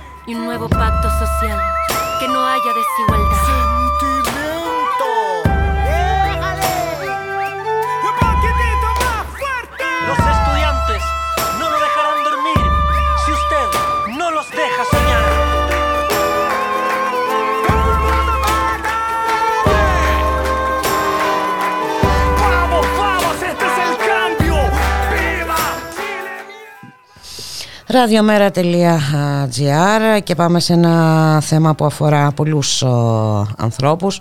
Ε, μιλάμε για τους ομήρους ε, γιατί αυτό, ε, περί αυτού πρόκειται του ελβετικού φράγκου. Να καλωσορίσουμε την κυρία Δέσποινα Σονιάδου μέλος του Διοικητικού Συμβουλίου του Συλλόγου Δανειοληπτών Ελβετικού Φράγκου. Καλό μεσημέρι κυρία Σονιάδου Καλό σας μεσημέρι σε εσάς και τους ακροατές σας. Ε, πολλά χρόνια αυτή η ιστορία και τελικά α, αποφασίζατε να, αποφασίσετε να προσφύγετε στην Κομισιόν. Ναι, πολλά χρόνια όπως το είπατε γιατί αυτές οι τέσσερις συλλογικές αγωγές πρωτόδικα ξεκίνησαν από το φθινόπωρο του 2015. Ε, φτάσαμε λοιπόν πέρσι τον Ιανουάριο, 13 Ιανουαρίου συγκεκριμένα το 2020, εκδικάστηκε η πρώτη, η μία από τις τέσσερις, στον Άριο Πάγο, η ανέρεσή της ε, και παράλληλα συζητήθηκε εκεί την ημέρα και το αίτημά μας να αποστείλει προδικαστικό ερώτημα στο Δικαστήριο της Ευρωπαϊκής Ένωσης, ε, το Ανώτατο Δικαστήριο mm-hmm. της Ελλάδας. Πράγμα και που δεν έκανε. Μάλιστα. Αυτό σημαίνει ότι παραβίασε το άρθρο 267 της Συνθήκης της Λειτουργίας της Ευρωπαϊκής Γιατί τι λέει το συγκεκριμένο άρθρο; Ε, αναφέρεται στο ρόλο, στο ρόλο του Δικαστηρίου της Ευρωπαϊκής Ένωσης και λέει ότι το ΔΕ αποφαίνεται με προδικαστικές αποφάσεις όσον αφορά για τις ερμηνείες των συνθηκών και επί του κύρους της ερμηνείας των πράξεων των θεσμικών ή λοιπόν οργάνων ή οργανισμών της Ευρωπαϊκής Ένωσης. Δηλαδή τι εννοεί με αυτό, ότι όταν κατατίθεται σε ένα δικαστήριο κράτους μέλους ένα προδικαστικό ερώτημα ε, και ανακύπτει θέμα ερμηνείας ε, διατάξεων Ευρωπαϊκής Συνθήκης, εκεί ε, δύναται να παραπέμψει ε, με προδικαστικό ερώτημα το ζήτημα στο ΔΕ, στο Δικαστήριο της Ευρωπαϊκής Ένωσης. Όταν όμως αυτό το δικαστήριο είναι το ανώτατο δικαστήριο του κράτους ε, δεν δύναται, υποχρεούται να στείλει το προδικαστικό ερώτημα και μετά να βγάλει απόφαση. Πράγμα που δεν έκανε λοιπόν εδώ ο Άριος Πάγος, δεν απέστειλε λοιπόν, ε, παρόλο που υπάρχουν ακόμα ε, διατάξεις οι οποίες πρέπει να ερμηνευτούν. Οπότε γι' αυτό και το ΔΣ του συλλογου μαζί με όλους αυτούς, με τα μέλη του, ε, καταθέσαμε στην Ευρωπαϊκή Επιτροπή, ε, πριν εβδομάδες έγινε η ενέργεια αυτή και ενημερωθήκαμε μόλις προχθές ότι εισήχθη στην Ευρωπαϊκή Επιτροπή η καταγγελία. Γιατί όπως γνωρίζουμε όλοι μας η Ευρωπαϊκή Επιτροπή είναι φύλακα των συνθήκων. Αυτή ασχολείται με τις καταγγελίες που αφορούν παραβάσεις της ενωσιακής νομοθεσίας. Και ε, για να θυμίσουμε ε, περί τίνος ε, πρόκειται κυρία Σονιάδου, να μιλήσουμε για χιλιάδες δανειολήπτες οι οποίοι έχουν εδώ και 15 χρόνια παγιδευτεί σε μια διόγκωση των δανειακών οφειλών τους από τις αλλαγές στην ισοτιμία του ελβετικού φράγκου. Να σας πω κάτι. Αυτά τα δάνεια ξεκίνησε η χορήγησή τους φθινόπωρο του 2006 ε, με κάτι λίγα αρχές του 2010. Ξεκίνησαν με μια ισοτιμία 1 προς 1,67 και σήμερα μετά από 15-16 χρόνια όπως είπατε κι εσείς φτάσαμε και μετράμε μια ισοτιμία 1 προς 1 και 1 προς κάτω από το 1. Δηλαδή μιλάμε για μια διόγκωση των όχι μόνο στη δοση αλλά και στο άλυκτο κεφάλαιο, γύρω στο, 60, στο, στο 67%. Πολύ δηλαδή, μεγάλη. πολύ μεγάλη αυτή. Πολύ μεγάλη. Δηλαδή πληρώνεις ένα δάνειο, δίνεις τη δόση σου και πάει στον πρώτο να το πούμε έτσι. Μάλιστα. Ε, Όχι για να καταλαβαίνουν και οι ακροατέ και οι ακροάτε πριν πρόκειται να θυμηθούμε βέβαια, γιατί είπαμε, αυτή η ναι. ιστορία κρατάει, κρατάει χρόνια. Μα γι' αυτό σας είπα, ξεκίνησε το 2015, πρωτόδικα και οι τέσσερις εξετάστηκαν. Φτάσαμε οι πρώτοι στον Άριο Πάγο και στη συνέχεια είναι και οι άλλες τρεις οι οποίες ε, θα κατατεθούν αναιρέσεις στον Άριο Πάγο για τις άλλες τρεις τράπεζες και εκεί με προδικαστικό ερώτημα. Ξέρετε όμως, με την παραβίαση αυτή του ε, ανώτατου δικαστηρίου της Ελλάδος του Αρίου Πάγου αυτή η παραβίαση γεννά και ευθύνη του κράτους προς αποζημίωση όλων όσων έχουν βλαφτεί από τη συγκεκριμένη απόφαση του Αρίου Πάγου. Μάλιστα. Τι εννοώ με αυτό; Στη συγκεκριμένη αγωγή, Αν έχουμε δηλαδή θετική έκβαση της καταγγελίας υπέρ, υπέρ των δανειοληπτών, ε, υπάρχει δυνατότητα αξίωσης αποζημιώσεων. Ναι. Ακούστε με. Ναι, ναι. Ο ρόλος της καταγγελίας είναι άλλος. Mm-hmm. Πέραν όμως ε, της καταγγελίας ε, με την παραβίαση που έκανε ο Άριος Πάγος, αυτοί όλοι οι 4.624 που ε, συμμετέχουν στην ανέρεση της ε, συγκεκριμένης ε, τράπεζας επειδή έχουν βλαστεί από την απόφαση ε, του Αρίου Πάγου μπορούν να αξιώσουν αποζημιωτικά με αγωγή. Τώρα, η καταγγελία βεβαίως και έχει εισαχθεί στην Ευρωπαϊκή Η Ευρωπαϊκή Επιτροπή αφού την εξετάσει, την αξιολογήσει και εντοπίσει παραβιάσεις του δικαίου της Ευρωπαϊκής Ένωσης, την ίδια διαδικασία επί παραβάση κατά του κράτους. Πόσος χρόνος λοιπόν, χρειάζεται από την Κομισιόν, κυρία Σουνιάδου, ε, ξέρουμε. Από ό,τι μας έχουν πει είναι κάποιοι μήνες. Αυτό δεν το γνωρίζουμε, θέμα και είναι και η εποχή τέτοια τώρα λόγω και του κορονοϊού. Δεν ναι, ξέρω πώς λειτουργούν. Ε, τώρα, αφού λοιπόν σε περίπτωση που η Ευρωπαϊκή Επιτροπή προσφύγει κατά μιας χώρας στο ΔΕ, αφού βρει δηλαδή ότι υπάρχει παράβαση του κράτους και κερδίσει την υπόθεση, ε, τότε η χώρα αυτή θα πρέπει να λάβει μέτρα επανόρθωσης της παράβασης, της παραβίασης που έγινε και αν παρόλα αυτά το κράτος δεν συμμορφωθεί, τότε η Ευρωπαϊκή Επιτροπή προτείνει στο ΔΕ οικονομικές κυρώσεις. Μάλιστα. Κατά του κράτους. Μάλιστα. Αυτή είναι η ροή, αυτό είναι το έργο της Ευρωπαϊκής Επιτροπής. Και λόγω της παραβίασης που έχει δημιουργηθεί ε, του, ε, λόγω του ότι το, ο Άριος Πάγος δεν απέστειλε το προδικαστικό ερώτημα mm-hmm. γεννάται ευθύνη του κράτους Μάλιστα. για αποζημίωση σαφές, για σαφές. όλους αυτούς που συμμετείχαμε στην συγκεκριμένη αγωγή κατά της τράπεζας τη συγκεκριμένη. Μάλιστα και όπως είπαμε και νωρίτερα ακολουθούν άλλες τρεις συλλογικές αγωγές δανειοληπτών ελβετικού φράγκου. Οι, οι, οι οποίες θα κατατεθούν αναιρέσεις γιατί βγήκαν αρνητικές σε εφετειακό με κατάθεση πάλι προδικαστικού ερωτήματος. Ξέρετε ποιο είναι το αξιοπερίεργο; Ε, ενώ βλέπεις ε, άλλες χώρες, γιατί τα δάνεια αυτά δεν χορηγήθηκαν μόνο στην Ελλάδα, χορηγήθηκαν σε όλα τα, τα κράτη της Ευρώπης. Στέλνονται προδικαστικά ερωτήματα στο Δικαστήριο της Ευρωπαϊκής Ένωσης και μέχρι τώρα ε, έχει αποφανθεί, έχει πει τη γνώμη του το ΔΕ και τι λέει. Ότι αυτά τα δάνεια δεν είχαν διαφάνεια. Ότι δεν ενημερώθηκαν δηλαδή σωστά οι καταναλωτές. Όχι μόνο στην Ελλάδα, πανευρωπαϊκά. Ε, και μάλιστα τώρα, μέσα στο καλοκαίρι, απάντησε το ΔΕ, είπε τη γνώμη του σε δύο προδικαστικά ερωτήματα που έστειλε το ανώτατο ε, γαλλικό δικαστήριο και απαντάει για πρώτη φορά ότι αυτά τα δάνεια είναι λογιστικές εγγραφές. Δηλαδή δεν υπάρχει δανεισμός σε ελβετικό φράγκο σε καμία χώρα της Ευρώπης. δηλαδή είναι λογιστικός δανεισμός. Και όλος ο συναλλαγματικός κίνδυνος μετακυλίεται στους καταναλωτές δανειολήπτες. Κάτι που υποστηρίζει και η συγκεκριμένη δική μας αγωγη και όχι μόνο και οι άλλες τρεις. Ότι δεν υπήρξε δανεισμός σε ελβετικά φράγκα. Γιατί όλοι μας ε, μας πίστωσε η τράπεζα ευρώ, ευρώ δώσαμε στον εργολάβο και ευρώ αποδίδουμε κάθε μήνα. Μάλιστα. Και αναρωτιόμαστε γιατί εδώ η ελληνική δικαιοσύνη και δει το ανώτατο δικαστήριο της χώρας αγνοεί την ομολογία του ΔΕ με, κατά τρόπο προκλητικό.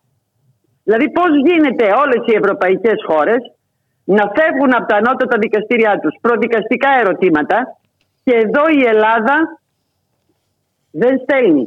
Ξέρετε, με αυτόν τον τρόπο αποδυναμώνεται και το κύρος του Δικαστηρίου της Ευρωπαϊκής Ένωσης. Και να το πω πολύ απλά, όταν ένα θέμα, το ίδιο θέμα, απασχολεί όλα τα κράτη-μέλη, δεν μπορεί να διαφοροποιείται το ένα κράτος από το άλλο. Γι' αυτό και απευθύνονται προδικαστικά ερωτήματα στο ΔΕ, λέει τη γνώμη του, ούτως ώστε να υπάρχει ενιαίο ενωσιακό δίκαιο. Αυτός είναι ο ρόλος του ΔΕ. Οπότε δεν είχατε και άλλη επιλογή. Μα δεν υπήρχε άλλη επιλογή. Κυρία αφού να δούμε ποια θα είναι η απάντηση. Ε... Όντως θα έχει ένα ε, ενδιαφέρον. Δυστυχώς ο χρόνος μας ε, τελειώνει. Σας ευχαριστούμε πάρα Αυτό πολύ για τη συνομιλία. Λίγο, ναι, ναι, βεβαίως. Ε, να προσθέσω, ναι. ε, επειδή εξαντλήσαμε λοιπόν όλα τα ένδικα μέσα και είδαμε πλέον ότι Έχουμε συγγεί από αυτή την απόφαση. Γι' αυτό και έγινε αυτή η κίνηση προς την Ευρωπαϊκή Δεν ξυπνήσαμε ένα πρωί και είπαμε καταγγέλουμε την Ελλάδα. Δεν το κάναμε ελαφριά την καρδία. Φτάνει πια ο εμπεγμός όλων αυτών των χρόνων. Νομίζω ότι μια χαρά τα είπατε. Ε, όλοι ε, καταλάβαμε περί τίνος πρόκειται. Να σας ευχαριστήσω πάρα πολύ. Εγώ ευχαριστώ που, μας, ε, που προβάλλετε το θέμα μας και να ευχηθώ καλές γιορτές. Καλές γιορτές να έχετε. Καλή συνέχεια. Γεια χαρά. Γεια χαρά. Γεια, γεια. Και εδώ ήρθε η ώρα να σας αποχαιρετήσουμε. Να σας ευχηθούμε να είστε όλες και όλοι καλά. Καλώς εχώ των, των πραγμάτων. Θα τα ξαναπούμε αύριο στις 12 το μεσημέρι. Γεια χαρά. Como no te me quitaste las ganas, aunque nadie me vea nunca contigo. Y como pasa el tiempo, que de pronto son años sin pasar tú por mí, detenida. Te doy una canción,